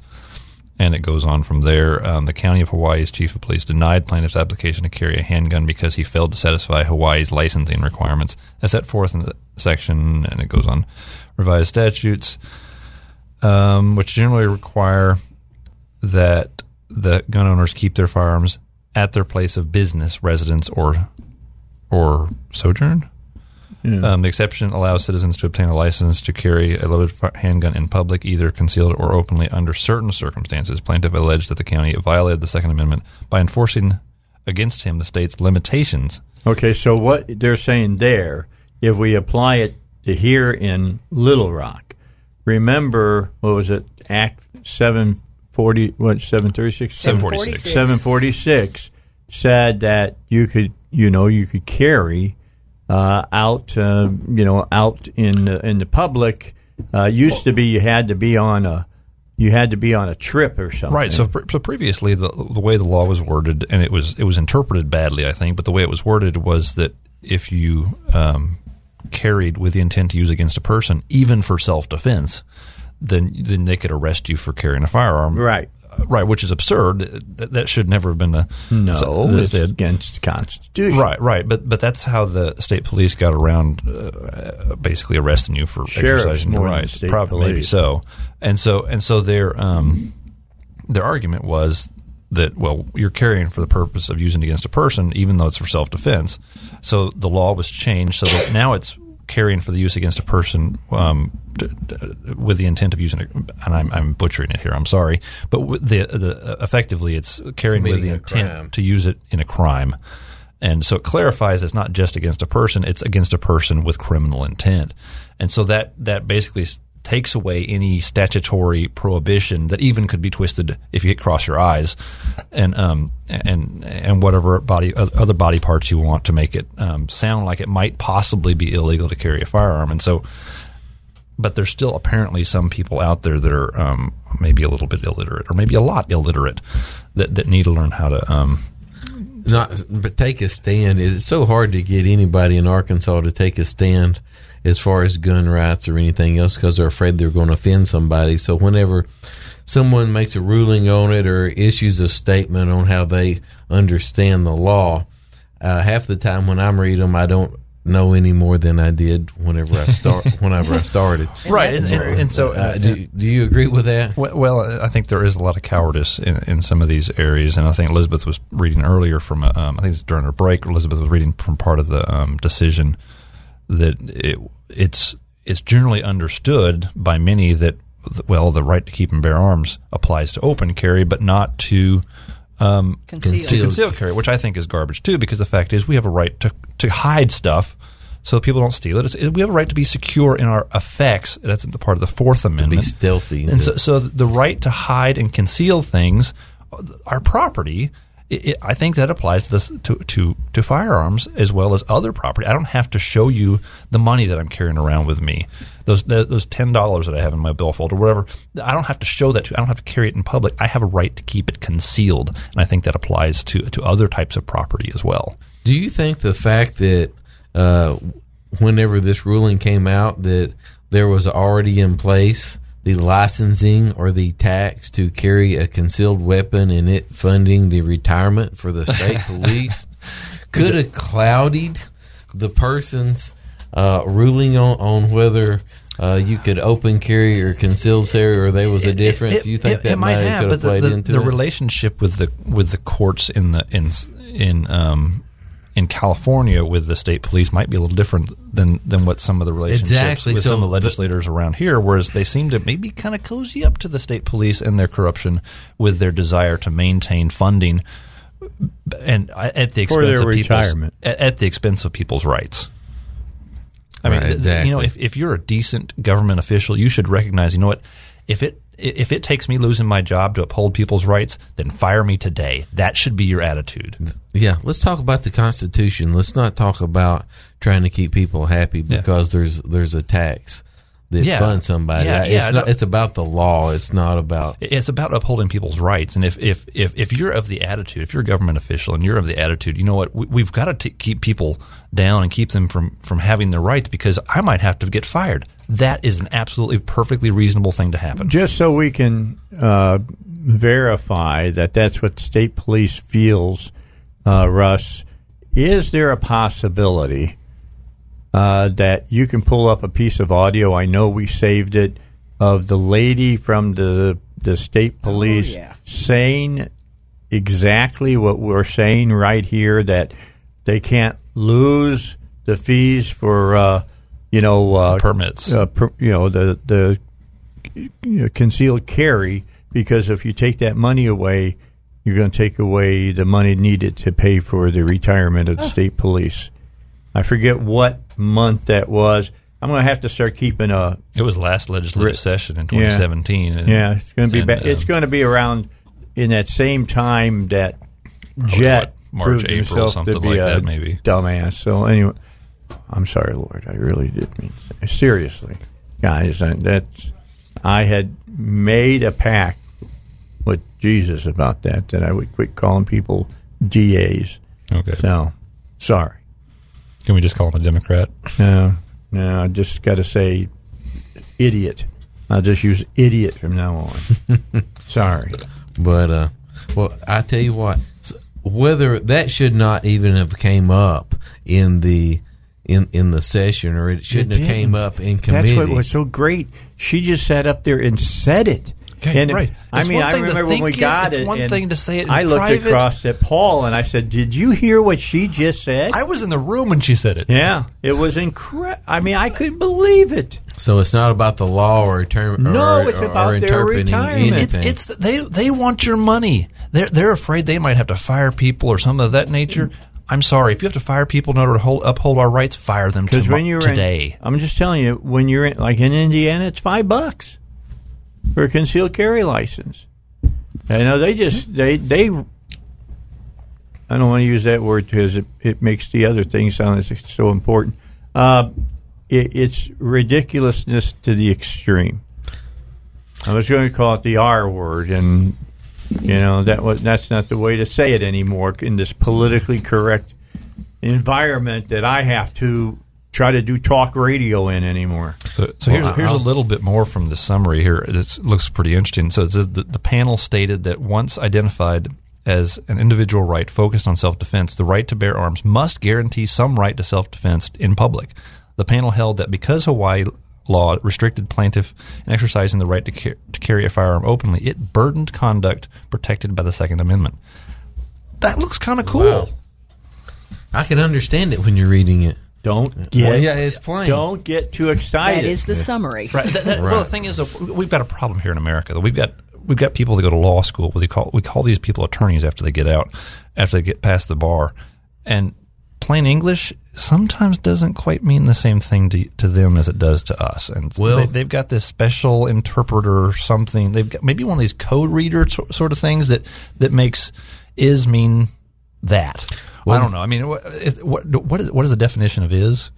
Well, my wife thinks. Depends on who you ask. My wife thinks, you know, that if you want a certain answer, They're putting this plainly and taking it to the Supreme Court because they believe right now, before Trump puts someone else on the Supreme Court, that they will overrule this and develop a statute against exactly what they passed, so they can get what they actually want. Sometimes, if you want to know, you ask for a yes because you think they're going to tell you a no. So hopefully it's earnest and it's done for the right reason, but they could be trying to get an answer out of the Supreme Court before we get another person in there. Well, but if I understand it correctly, if this goes to the Supreme Court, if they get a tie, this doesn't change.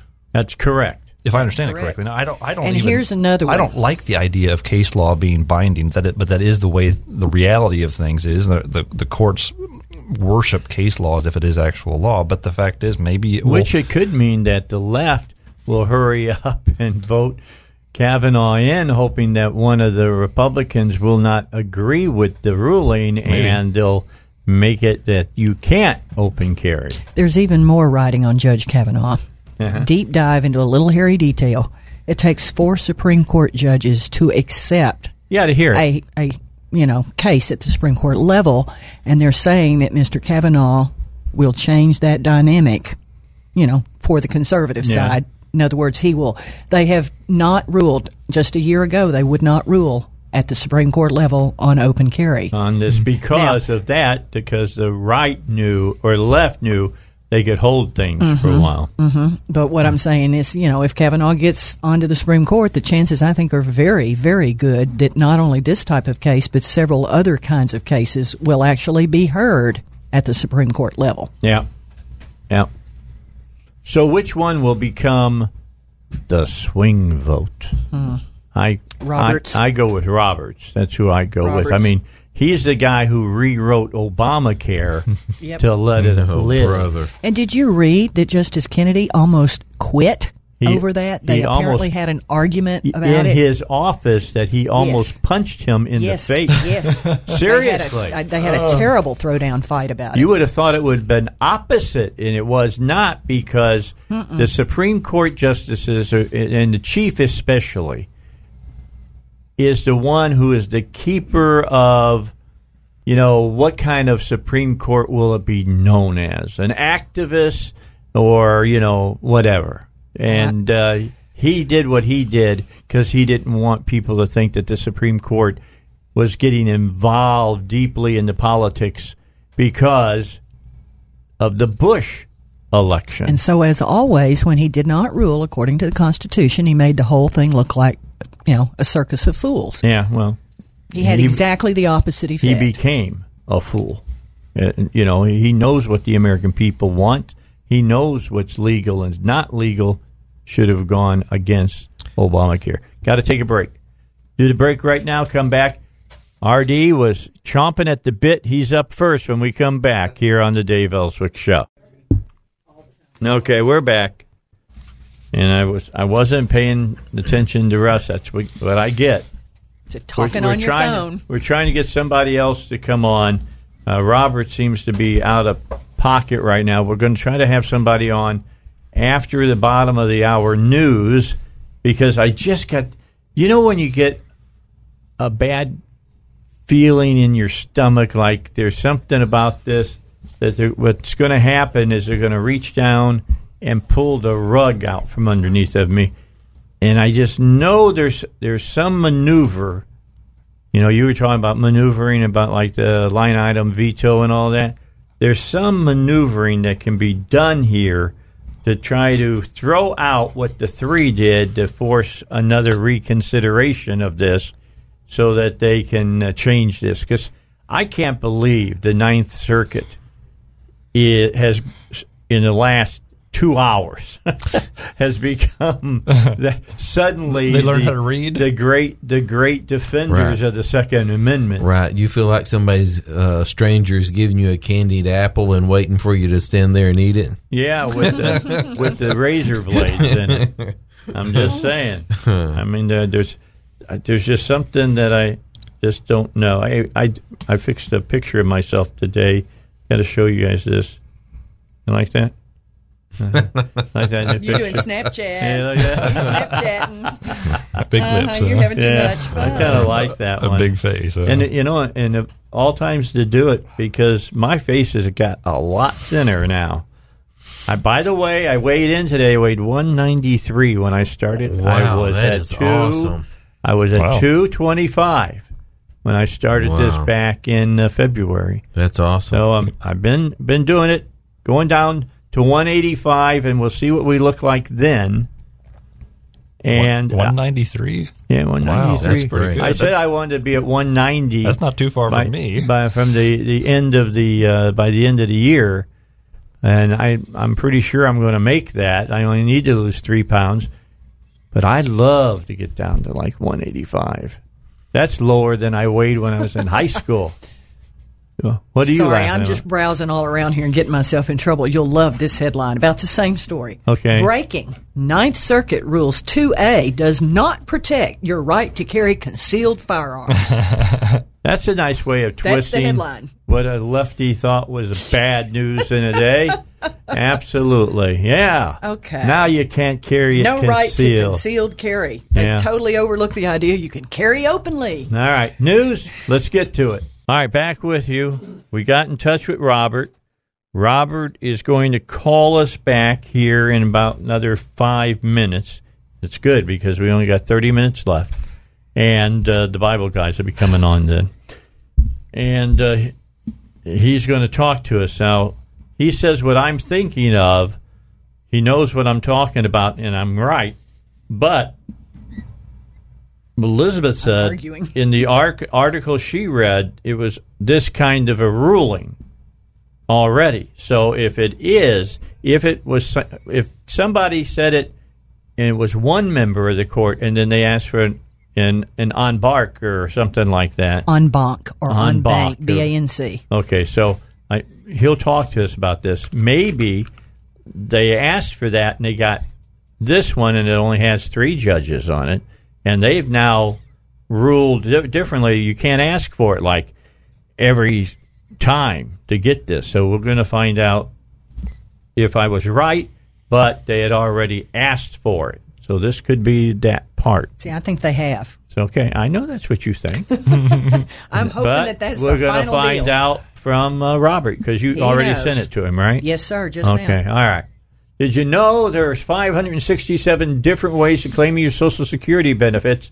There's 2,728 rules in the Social Security handbook, and the Social Security Administration is actually forbidden to answer any questions you have in personal Social Security and the way you can take it. So you're totally on your own. Let's get a high-powered attorney and pay him a whole lot of money. That's why probably every year there's as much as $10 billion in benefits that have gone unclaimed for Social Security. So David Lucas wants you to know you can get every nickel out of your Social Security benefits in the up-to-date 2018 Guide to Social Security, and he'll give you one absolutely free. Just be one of the first 10 people to call. 653-6690. Don't leave tens of thousands of dollars on the table. Get every nickel that's rightfully yours for your retirement. Call 501-653-6690 or visit DavidLucasFinancial.com. So we are waiting with bated breath right now for a call from Robert Steinbach. So Nicholas, it is an en banc decision. It is. Okay. Is it really? So well, if it is, then it goes to the Supreme Court. Nick Staley now. Nick Staley actually posted on I asked a question about it on Facebook. Nick Staley commented and said, "Won't survive en banc hearing, but after it goes to the full Ninth Circuit and is overturned there, it will end up at SCOTUS." I don't know. So we don't know what's going on here. Here's an article. That's why I called Robert. Yeah, I told you I got it. I don't know if he can reach out and grab his scepter in the time allotted here. He's going to have a lot of reading fast. Yeah, you got that right. This is a piece in Reason.com written by Eugene, is it Volokh, the fellow who wrote the other article that was about Mr. Steinbach. It says in today's case, a Ninth Circuit panel holds by 2-1 vote that the Second Amendment secures a right to carry guns openly in public places, though the Ninth Circuit had earlier resolved in this case in an en banc decision that the Second Amendment does not secure a right to concealed carry. This panel today concludes that there is a right to open carry. They have reversed the earlier ruling by the entire court. So I got to find out. We're going to find out when we talk to Robert if they can rehear it again. Okay, so that's the thing. Can an en banc hearing be reheard? The Ninth has already looked at it. One judge made that decision. But the Ninth already listened to concealed carry, and this is about open carry. No, this is this same case. They heard this same case. This is exactly what happened with Judge Griffin here in Arkansas with his recent case where he was denied by the Eighth Circuit. And he said, I appealed to the Eighth Circuit, and the Eighth Circuit then will have a 3-judge panel. Now hear it. That's what happens when you appeal back to the circuit court. They go to a panel of judges. I believe that's what ENBANC means. More than I am not an attorney. I don't know. I just try to play one on the radio. I know. Yeah. You stayed at Holiday Inn, didn't you? That's right. Yeah, that's what you did. Okay, so he was on his way home. As soon as he gets there, in fact, he's reading what you sent him now. I'm making Robert drive and read. He's not doing this in the best way possible. All right, he's dangerous on the roads already. Now he's really dangerous on the roads because he's reading this opinion while he's driving to his house so that he can use a landline when he talks to us because he sounds better on a landline. This article infers that the earlier ruling in front of the entire Ninth Circuit relied heavily on D.C. versus Heller. There you go. And this person says, the person who wrote this article says, D.C. versus Heller relied on 19th century law cases that had generally rejected the right to concealed carry. But this panel concludes, and they also cited Heller and 19th century sources, that there is a right to open carry. They have reversed the entire Ninth Circuit ruling when they said, no, you can't open carry. Yeah, because they based their ruling on erroneous facts. Okay, here we go. Reading down on through the article, it says, it is, of course, quite possible this case will be reheard in bank, or however you say that, which is what happened with the original case. But if the case is not reheard in bank or the panel decision is affirmed, I had a bad then the feeling case will in go my to the stomach. Supreme Court. So, yeah, you're right. I guess it could be reheard at the in-bank level as well, however you say it. I didn't know that. So we're going to talk. Oh, boy. If Robert will call us, it's not over yet, no, so to speak. You got to get through more of them.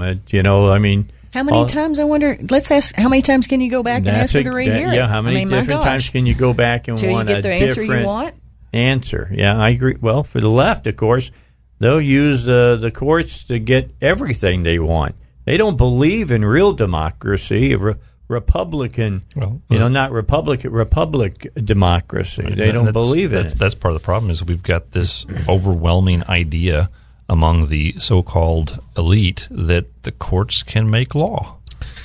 Well, the Constitution does not address. I'm sorry. Go ahead. The Constitution does not address whether your right is open carry or concealed carry. The only reason this malarkey is coming up is because everyone is trying to protect their state fees.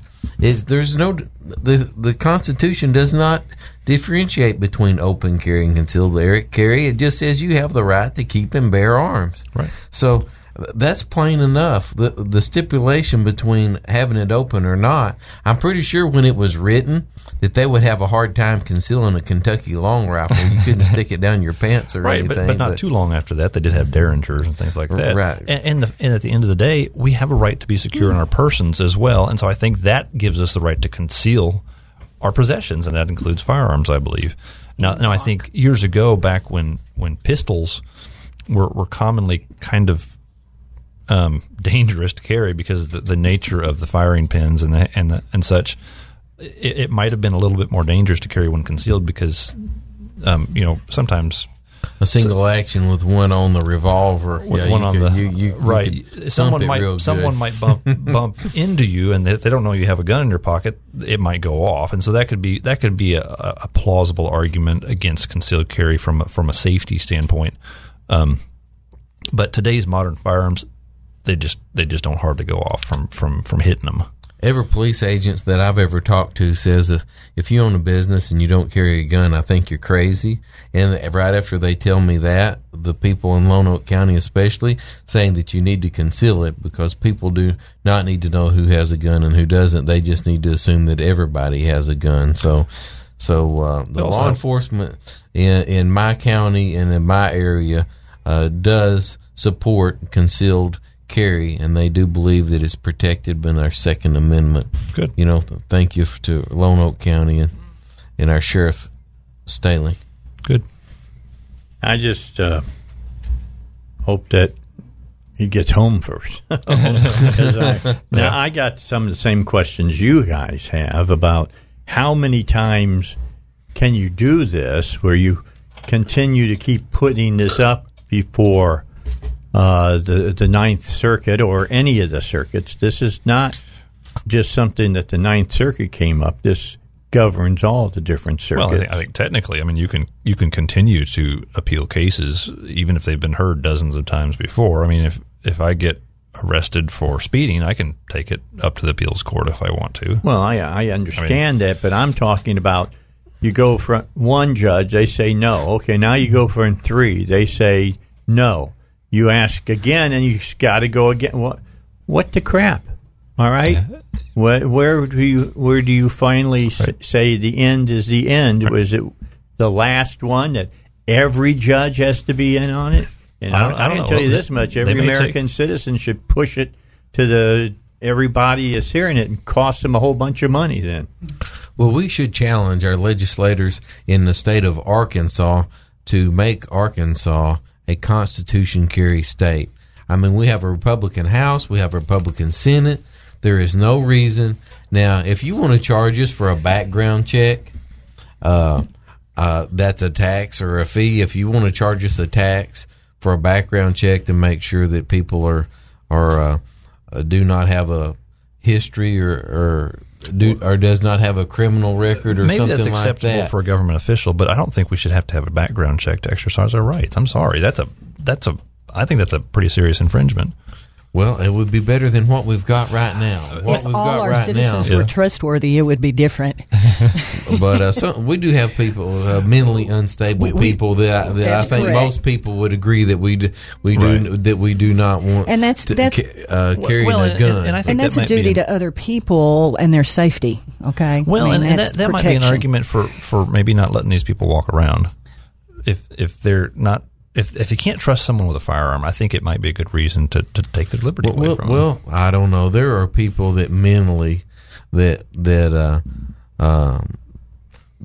are challenged in a way to where maybe they have the understanding of a 12 or a 13-year-old, mm-hmm. and they're innocent and they're great people and they contribute to society and they do just fine. But you do not want a 12 or a 13-year-old carrying around a firearm. So I can understand situations to where you might want a background check, but we shouldn't be charging us for our rights. All right, gotta take a break.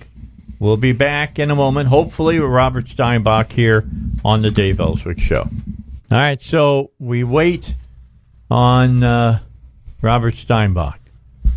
He must be in the cloakroom.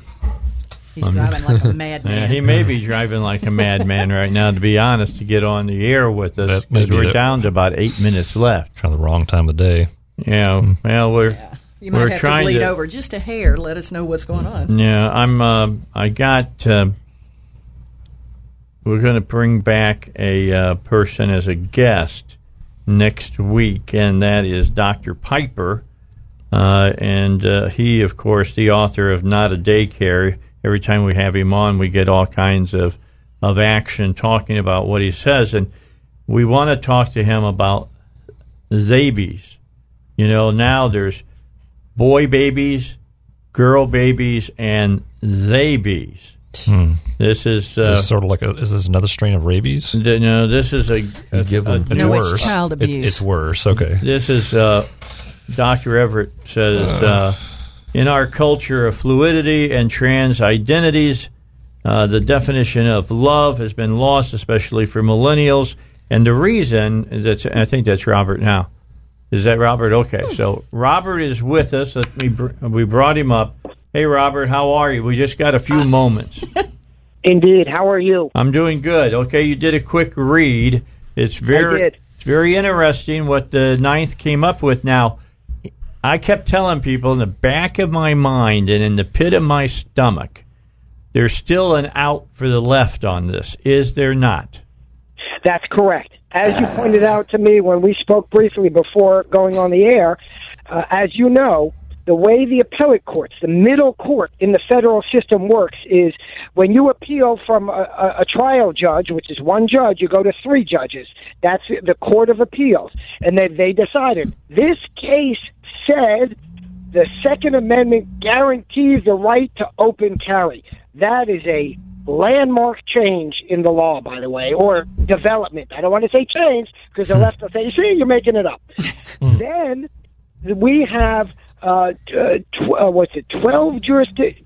geographic circuits and then one topical. So 12 countries divided into 12 pieces, and the Ninth Circuit is California and I think maybe Washington State, I don't know. But, you know, out there on the left coast. And so if the other judges on that circuit, and there are roughly, give or take, 15, 20, maybe 25, I don't think quite that number of judges on that circuit. They vary by the number of circuit.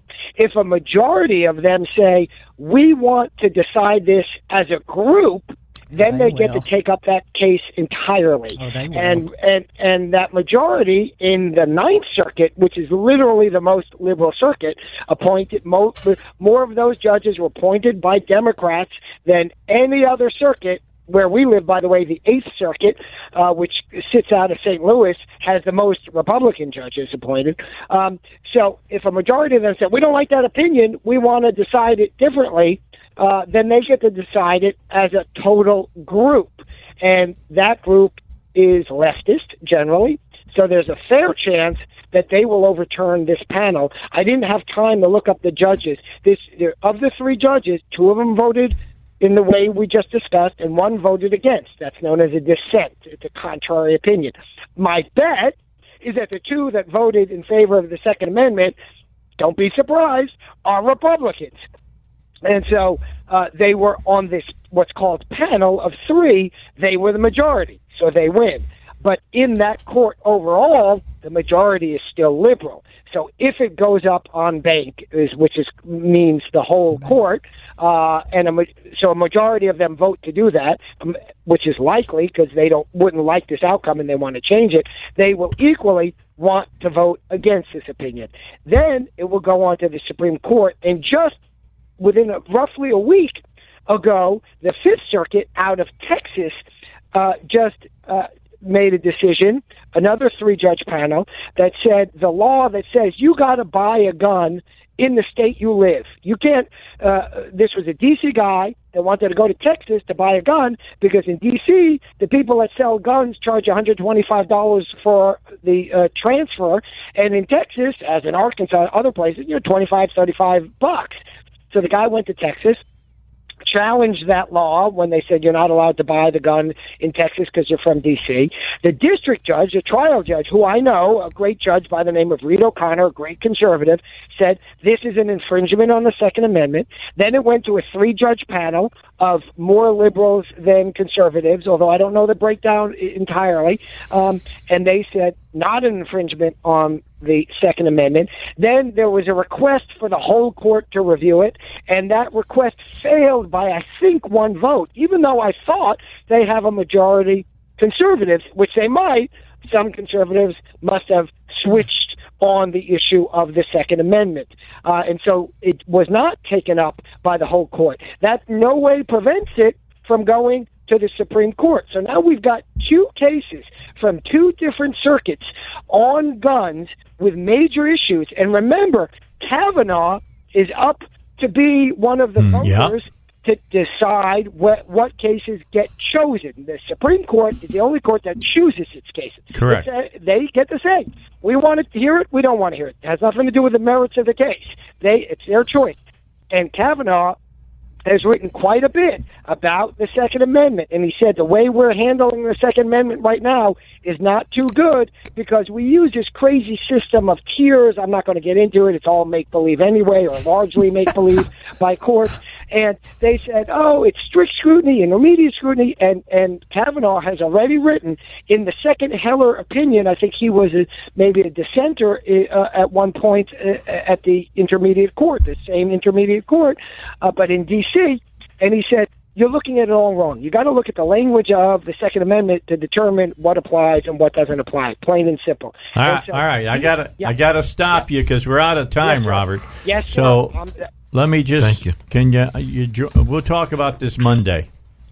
Excellent. Yes. Look forward to it. It looks like. Thanks a lot. I appreciate you. It looks like we got a lot to talk about. As I told you, he didn't have his scepter today, but he was right on. All right. Elizabeth, RD, Paul, thank you very much. Yes, Bible sir. Guys, my you're pleasure. Up next here on the Dave Ellswick Show. All right, back with you, final hour. Bible guys are here. You got a question. Maybe you don't want. You're afraid that somebody I know who you are by the sound of your voice or whatever. I would hope that you don't feel that way. But if you do, or you're at work right now and you can't call, you can email us at BibleGuys at SalemLR.com. All right? SalemLR.com. BibleGuys at SalemLR.com. Now, for the rest of you who want to just call in and talk to the two Bible guys, Scott Stewart and Steve Hess, all you have to do is call us 501-823-0965.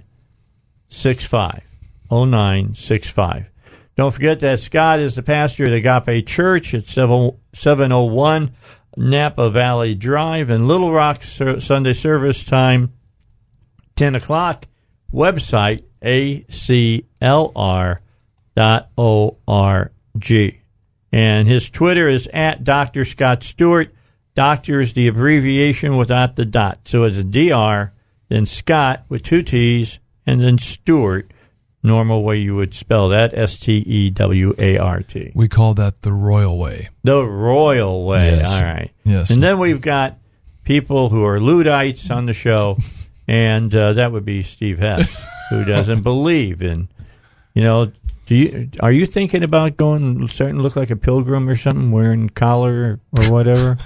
No. Because, do you think that it's sinful to use a, tweeter or tweet? No. Is there a biblical prohibition? That's what I'm just saying.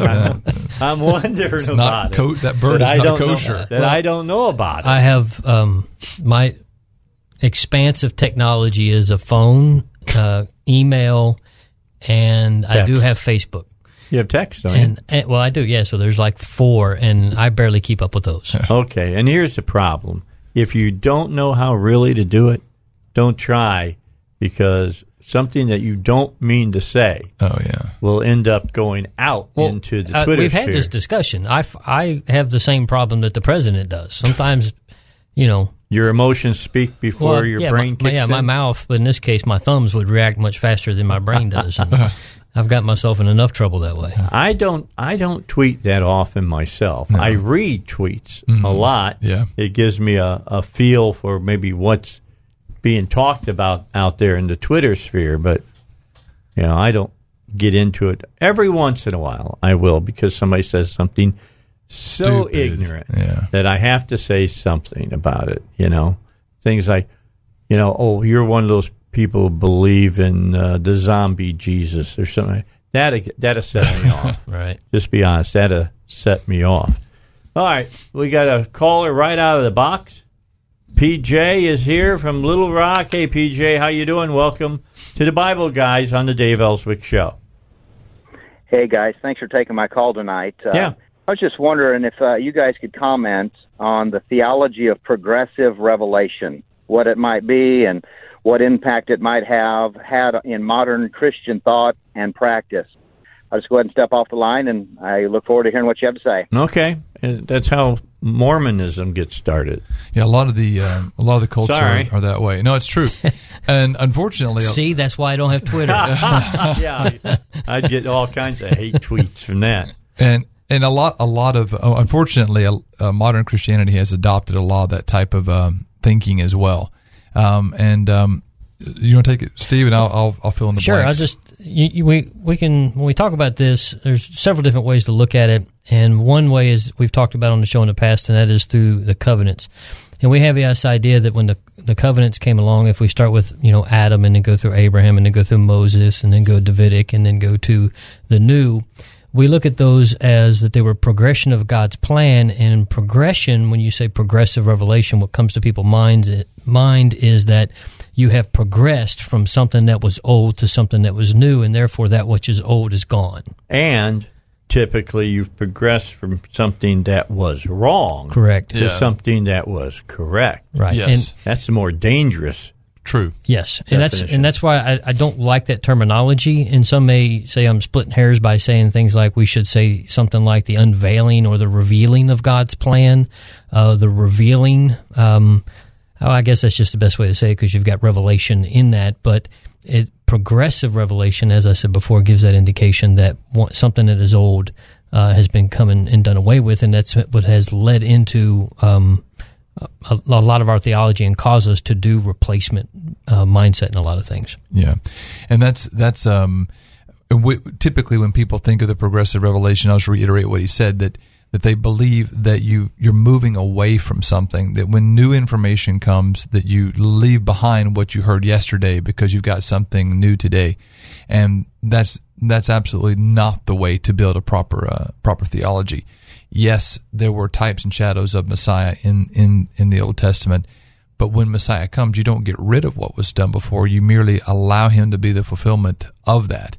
That's a lot of some religions. What they'll do is they'll say, "Well, we don't do this anymore, and why not? Well, because now we understand this over here, and that creates replacement theology." For example, there are many people who admit the fact that the Sabbath was given to the people of God.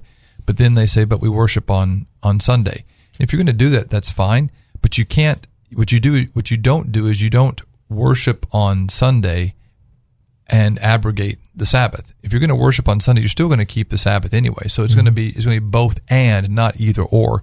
And, even some writings, will actually say of other religions, in one book, it'll say, kill the infidel, and then the next book it might say something different, and they'll say, well, because this verse was said after this verse, we take the later verse instead, and we should not adopt that type of mentality into the body of Messiah, but we do, unfortunately. One of the verses that people read a lot that, and they don't realize they're actually using exactly what we're talking about, is when Jesus said, "Do not think I came to destroy the law of the prophets. I did not come to destroy, but fulfill." And they'll say, "Well, he came to fulfill the purpose of it. Therefore, the purpose is..." That's not what it says. Right, that is not what it says. And if they go on to read, and here's what's funny, is they'll go on to read, and he'll say that if anybody who breaks one of the least of the commandment and teaches men to do so shall be called least in the kingdom. So what we're doing is we're having people saying that Jesus didn't come to do away with it, but fulfill its purpose, and then basically tell you not to do it. And so now we have a whole bunch of preachers out there that when they get to heaven, their name's going to be least because they're telling people not to keep the commandments of God. But the picture here and what he's saying is, I came to fulfill. It doesn't mean I came to do away with that which was old, but fulfill here in the picture of the meaning in both Greek and in Hebrew means a cup filled to the rim. And so he filled it and brought it to its fullness of understanding, not the fullness of its completion. We read it in English, and fulfill in English would mean to bring something to its conclusion. But here it is, I came to bring it to its fullness, its perfect picture, the understanding why he gave it, its perfect in understanding and application. All of that is what it means. Okay, can I bring in something that's happening currently? Sure. How about, we believe through Scripture that you know, if two men love each other, it's no different than a man and a woman loving each other. And so we believe in same-sex marriage. That's an aberration. It is. And a lie is what it is. But there's plenty of churches that promote it now. They're starting to embrace it. That's right. They've left the, you know, you can't redefine the language. I mean, the Bible defines what marriage is. If two men, quote unquote, go into union, it's not marriage, because the Bible tells us what marriage is. And the only reason why we have the word marriage in the first place is because the Bible gave it to us. So if God originated the word, he originated thereby the definition, and he's the only one who can change it because he's the one who created it in the first place. So you can't evolve.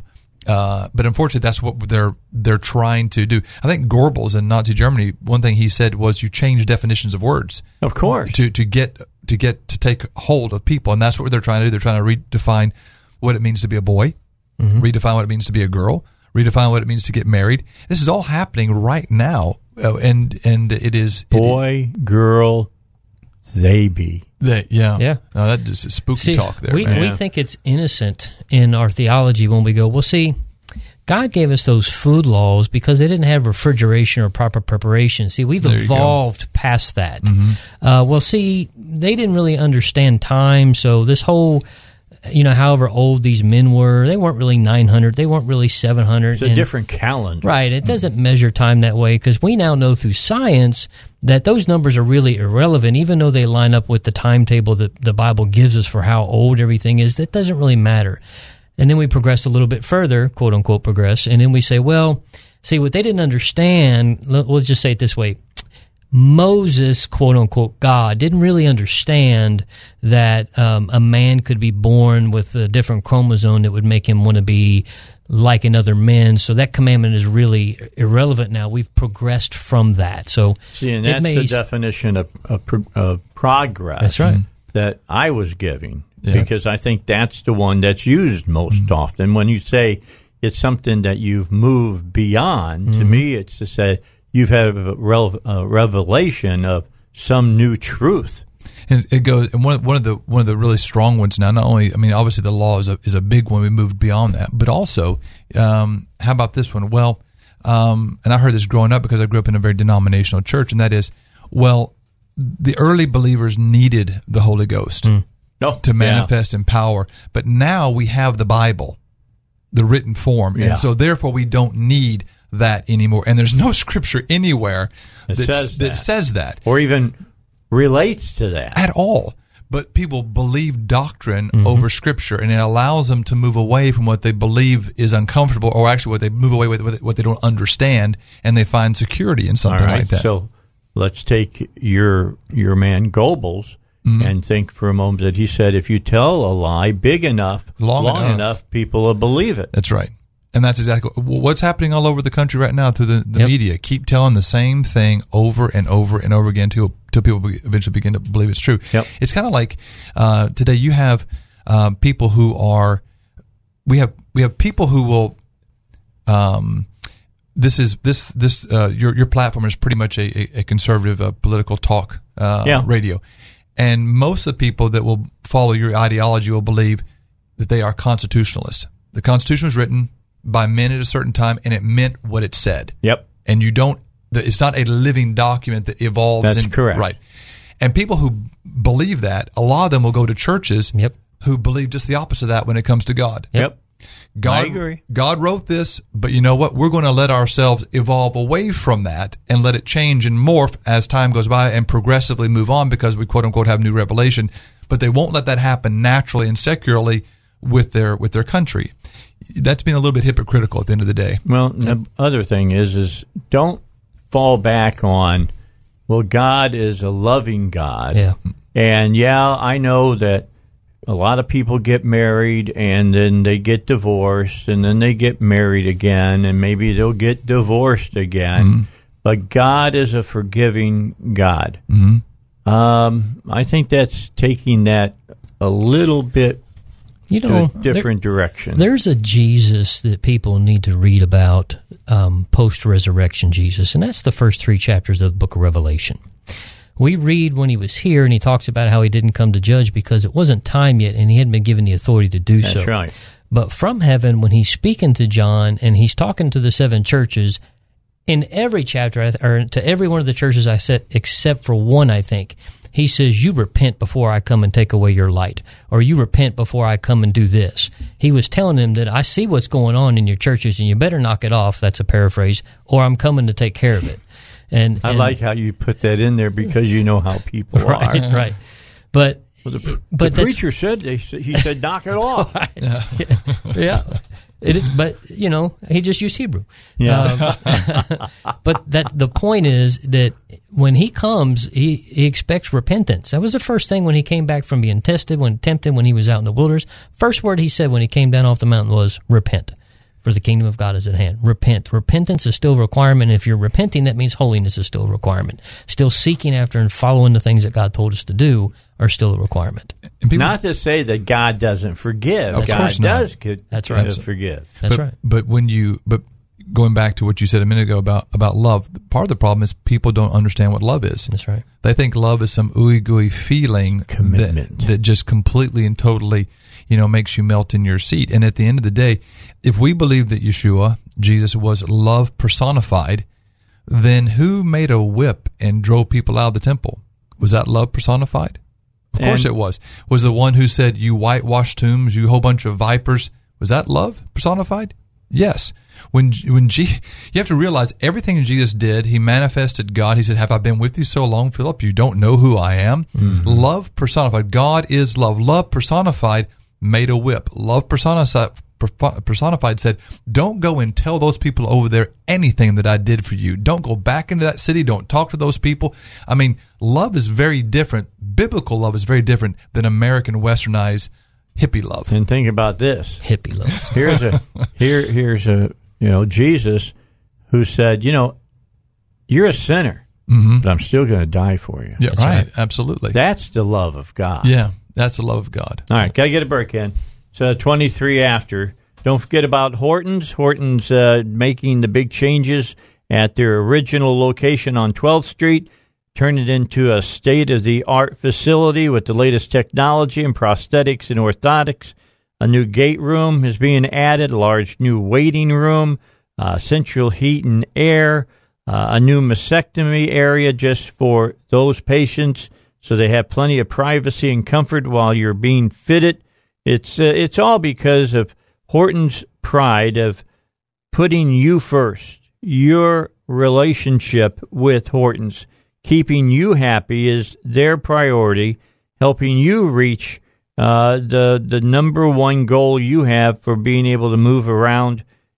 Number one. Gives you 6 locations now: Little Rock, North Little Rock, Bryant, Conway, Fort Smith, and Searcy. It's Horton's Orthotics and Prosthetics, which provides a lifetime of support. All right, so we got a minute before we get to the news. So what I'd like to do is just read the question, guys. You can think about it, and in the 5 minutes that we'll have, okay, before, when we come back. Dave. No, that's not it. I'm looking at the wrong thing. I almost read something I shouldn't have. The question. It would probably be interesting if you did read it. Yeah, anyway. Oh yeah, it would have been. Some people in the Messianic movement, when they pray and worship, have an aversion to the name Jesus or Yeshua. Messiah's name is only used like a royal seal at the end of the prayer. Would you please expound on this? Well, we'll do that when we come back. I think part of your question is erroneous, but we'll get into it here on the Dave Ellswick Show. The news is on its way. Maybe we'll hear more about what Ninth Circuit did today, but they're going to change it again in the near future. All right, back with you, Bible Guys, today as normal on a Tuesday, 5 o'clock. And, of course, it's Steve Hess. I know I wanted to say you this time because I'm always saying your name second. So I didn't want you to feel bad. Okay. Well, so if I had feelings, they might hurt. No, okay. No. And then, of course, Scott Stewart is here. He's the pastor over at Agape Church at 701 Napa Valley Drive. Sunday service time there is 10 o'clock. Website is, according Agape Church Little Rock, aclr.org. And his Twitter, as I told you earlier, at Dr. Scott Stewart. Doctor is abbreviated without a dot. Okay, so it's Dr. Scott with two T's and Stewart, S-T-E-W-A-R-T. And the question was, just so you know. You have to make sure you say that's the royal way. That's the royal way. You spell it, okay. Yes. Some people, in the, you know, a lot of people hated the monarchy.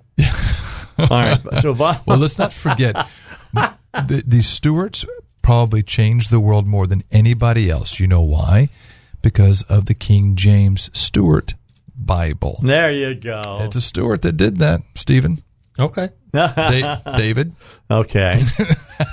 My name isn't David. It's Dave. Dave is not an abbreviation? No. No? Really? I'm just blessed. Oh, okay. I'm not blessed. Oh, right. I'm just blessed. I have a friend of mine. His name is Bill. And so one day I just called him William, and he said, actually, my name is Billy. I mean, on the birth certificate, it's just Billy. It's not William, which you would assume. My mother named me Dave because she said I wanted everybody to call your name what your name is. Oh, right, yeah. And I was not a David. Uh-huh. And I said, yeah, and I wasn't a Davey either. That's just what everybody called me because my dad's name was Dave. Oh, I see. So you were Davey. I was Davey. All right, okay. There's no excuse for my brother. He's Donnie, and there was no Don in my family. Does Donnie call you Davey still? Yep, he does. My older brothers both called me Davey, but I call them Johnny and Donnie. Yeah, so sure. That works. I'm going to get my thing going here. All right, so the question was one for you guys, and a fairly easy one, I think, for you to explain. And that was, some people in the Messianic movement, when they pray and worship, have an aversion to the name of Jesus or Yeshua. Is that the correct pronunciation? Yeshua, okay. Yeshua. Messiah's name is only used like a royal seal at the end of the prayer. Would you please expound on this? Now, part of this, Christians might not even get completely. Right. All right. Right. Now, you guys are Judeo-Christian. You're Jewish Christians, basically. Yeah. So explain the differences. Okay. I'll just jump in part of it, and Steve can clean it up. It's deep water, Steve. It's deep water. Well, the aversion might be a little bit on the strong side, but they do prefer to use his real name. And I think that if you are a Hebrew-speaking or a Hebrew-understanding person, you know that the name of Jesus, no one ever called Jesus. And the reason for that is... What? Yeah, it's true. It's just shocking, but it's true.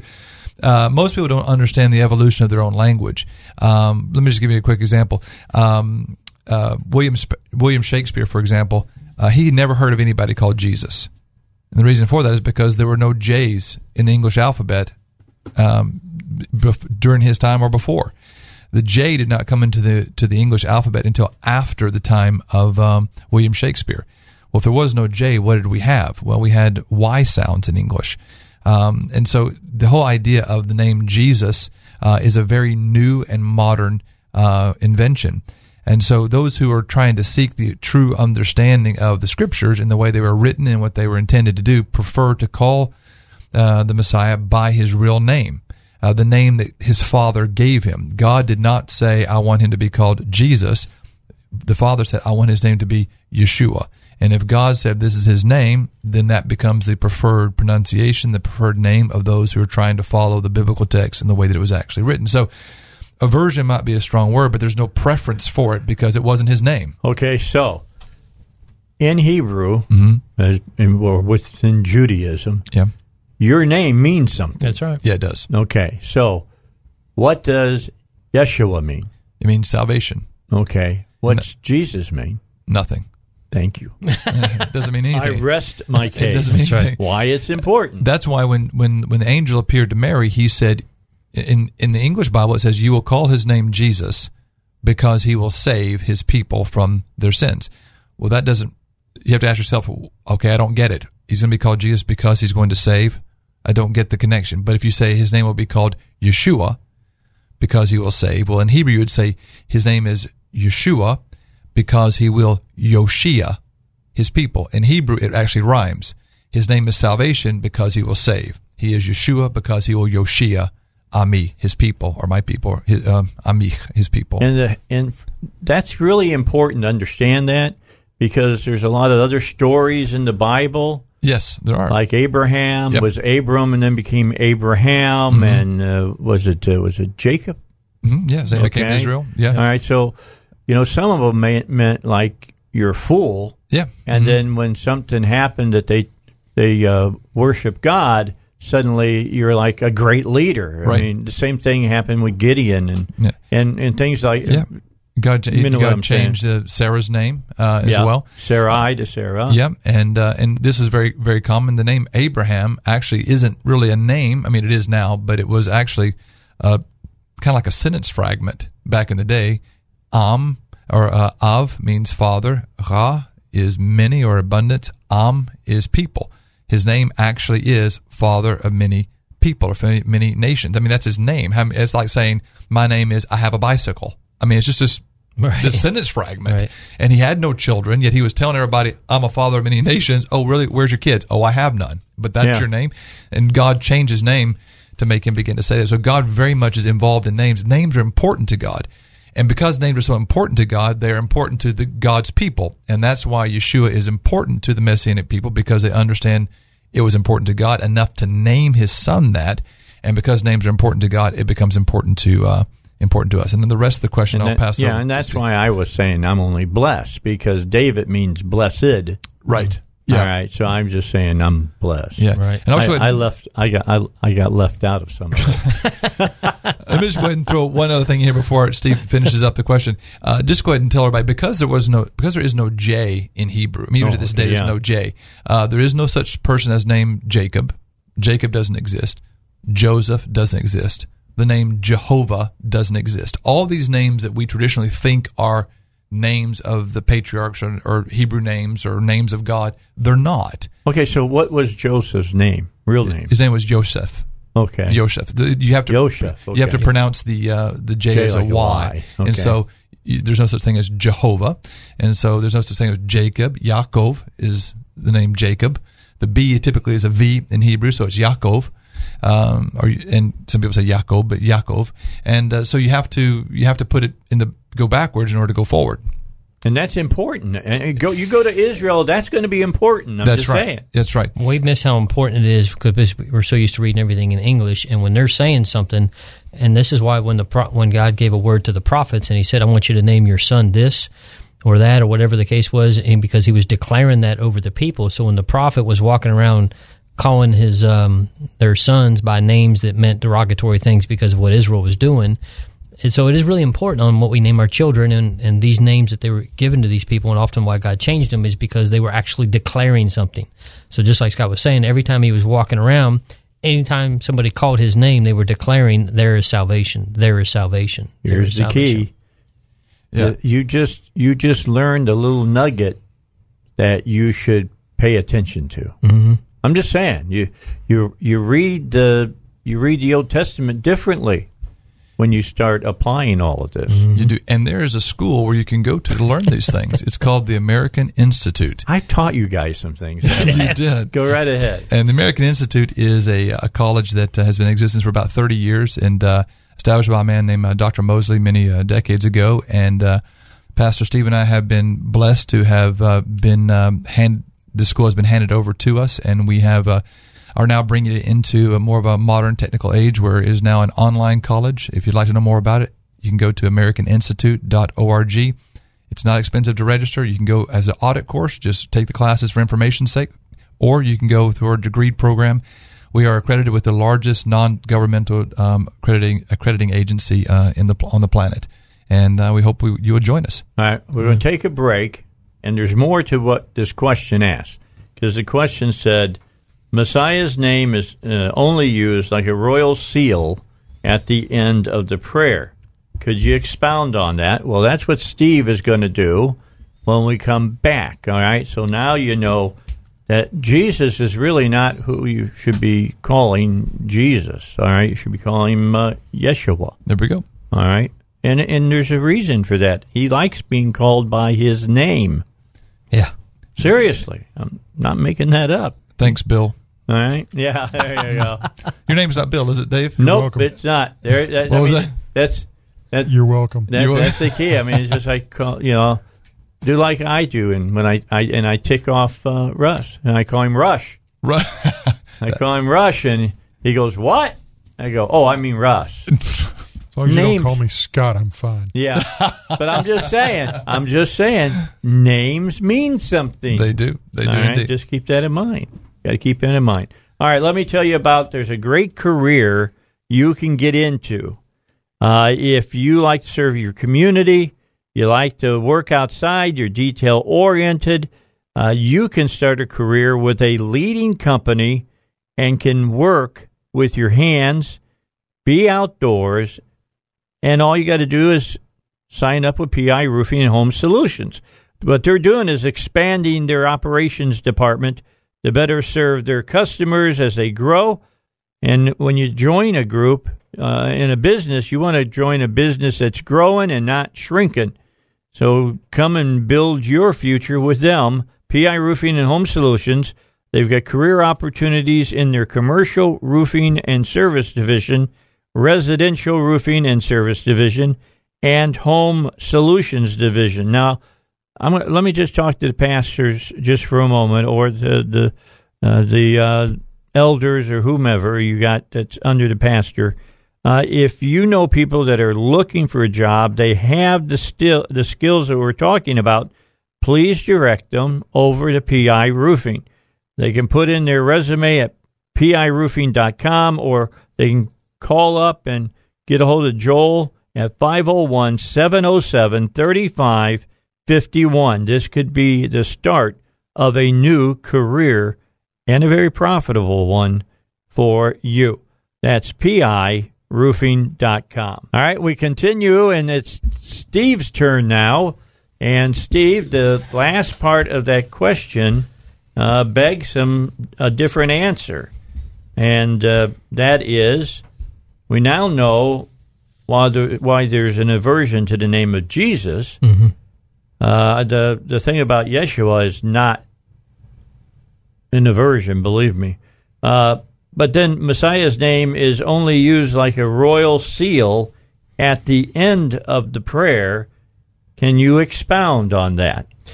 Yeah, it comes from one place in John 14 where he says, "Whatever you ask in my name, that I will do, that the Father may be glorified in the Son." So it talks about that when we are seeking God, petitioning God on something, that we are to ask it in his name, which is a way of saying on his authority that he has given us, with basically the authority that he had to be able to go before the Father, that we can now take that authority. And that's, so it sounds like it's almost a period, exclamation point, whatever you want to say, but that's really what we're saying is, I'm asking you this, but only because of his mercy and his name and what he's done, not because of what he told us to do. Right, and he gave us that authority to do so. It's a similar thing to where even when we pray in his name, but we also end prayers often in amen. And amen is often thought to be a period, and it's not. It's actually a word of declaration. See, whenever we pray, it's almost in the sense that there's few times that we are actually to ask for anything. Most of the times we should be declaring what God has promised. And the word amen means so be it. So whenever you ask something, if you say, if it be your will, amen, then you just contradicted yourself. So it's, well, which one is it? Do you want me to do it, or do you want it to be my will? Are you asking me? Are you reminding me of what my word says? And if you are, then make a declaration of affirmation of faith, if you will. Because ironically, that's important to remember. It is, because amen, and it comes from the same root word as faith, as believe. They all come from that same place. So it's an act of declaration of faith, not and faith, but of faith. So that brings you back to another place in the Bible where it says, you know, just ask. Would a father, right, you know, give a stone? Right. Would a father give a scorpion to his son? Right. Yeah. I mean, that's just, I love that. It's like we were just talking. When you know and you hear these things, it makes the Bible come alive more. It does. About it does. What the great promises are that we have. Why should we be afraid of anything? Agreed.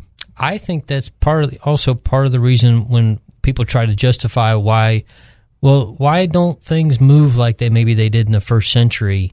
Well, that's because we got the Bible now. Or maybe it's because they fully understood who they were, what they were given, the words they were speaking, and the way they pray. They understood all of it. And so the Spirit of God moved because they had it all understood and declared it and prayed it and believed it with full authority. That's the faith. Last part is the most important, I believe.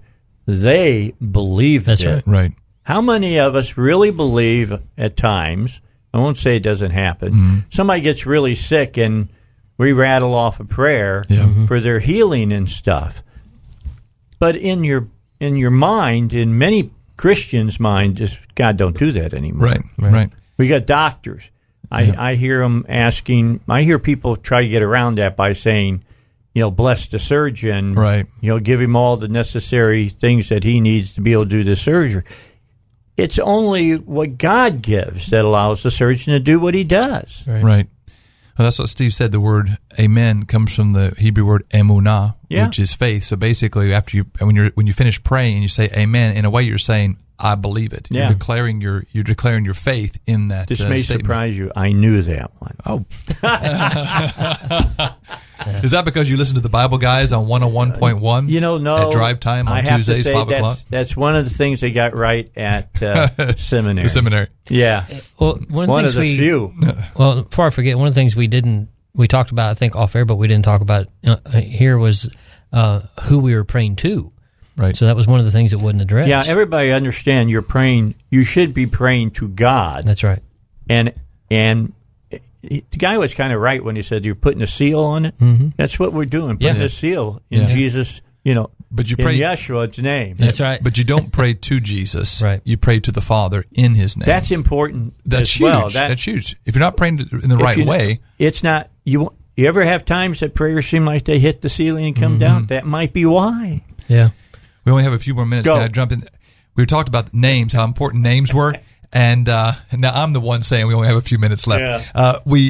How names are important, and God deliberately names people in the right way. And in Genesis 5, we see a genealogy at the arrival of Noah. And I just want to run through this genealogy. It's Adam, Seth, Enos, Canaan, Mahalalel, Jared, Enoch, Methuselah, Lamech, and Noah. And we just put those in English, but we don't translate them. These Hebrew words actually have meanings. Okay, so what do those names mean? Adam is man. Seth means appointed. Enosh means mortal. Canaan means sorrow. Mahalalel means the blessed God. Yared means shall come down. Enoch means teaching. Methuselah means his death shall bring. Lamech means the despairing. And Noah means rest or comfort. And if you don't put those names actually in the Bible, like Adam, Seth, Noah, if you actually write down what they mean, this is what it says. It says, man is appointed mortal sorrow, but the blessed God shall come down teaching. His death shall bring the despairing rest and comfort. Names mean something. Right. Names mean something. That's right. That's really, I get excited when I hear stuff like that. Where could they learn more about that, Steve? There you go. Where? I wish I could think of a place. Maybe the American Institute, .org. You need to go to that. Look, if you take these courses is not wanting, credits for them. Yeah. You can take them absolutely free. No. Hang on now. Okay. A little. No. Okay. You get them, they're $50 for if you just want to audit the class for the information. Cool. 12 classes, that's like $4. Yeah, it's like $4 a class. Yes. And for the amount of you get notes. Effort. Yep. You get all the lecture notes. And you get information like you just heard in the last hour. That's why I'm excited about it, because we give you, $4 of information during this hour. Yeah, right. Well, thanks, Dave. It's worth more than that. That's $2 a piece here. We're cheap date, That's Steve. It. That just shows that you, in your gracious giving way, will offer this to my listeners, and I appreciate that. Well, it's our great pleasure to be able to be here and to do this. It really is. It's a great. I love this show. Yeah, and there's been some people in the hierarchy go, you think that's what everybody wants to hear, Dave? They don't want to talk about the Ninth Circuit said open carry is constitutional. Yeah, and I talked about it today. But as I've said, knowing Jesus Christ or knowing Yeshua, I'm going to have to try to get into that habit of saying that, that the bottom line is that when you say the Savior's name, when you're saying the Messiah, it's most important that you know what he wants for your life. Amen. So that he's the only hope. You can make that's the whole key. And that would go it would go light ages ahead of, you know, what we want to see for our nation. Yep. If everybody felt that way. Yep. Agreed. All right. I've been told shut up. So I'll shut up, Russ. Thank you very much. We'll take a break. We'll see Scott. We'll see Steve again next Tuesday here on the Dave Ellswick Show. 3-star General Michael J. Flynn, head of the Pentagon Intelligence Agency, knew all the government's dirty secrets. He was one of the most respected generals in the military. Flynn knew what the intel world had been up to. He understood its funding. He ordered the first audit of the use of contractors. This set off alarm bells. The explosive new documentary, Flynn, Deliver the Truth, Whatever the Cost, and covers the facts behind this scandal. Flynn told the truth. He was the most dangerous person for Donald Trump to hire. I find out the worst enemy that I'm going to face in my life is right here in America. They took my assessment and they wanted me to change it. And I was like, I'm not changing it. They had to get rid of Flynn. With in-depth interviews, archival footage, and never-before-seen personal records of the man behind the headlines. I just felt like I was drowning. Flynn, Deliver the Truth, Whatever the Cost. Available now. Watch it today. Go to SalemNow.com. SalemNow.com.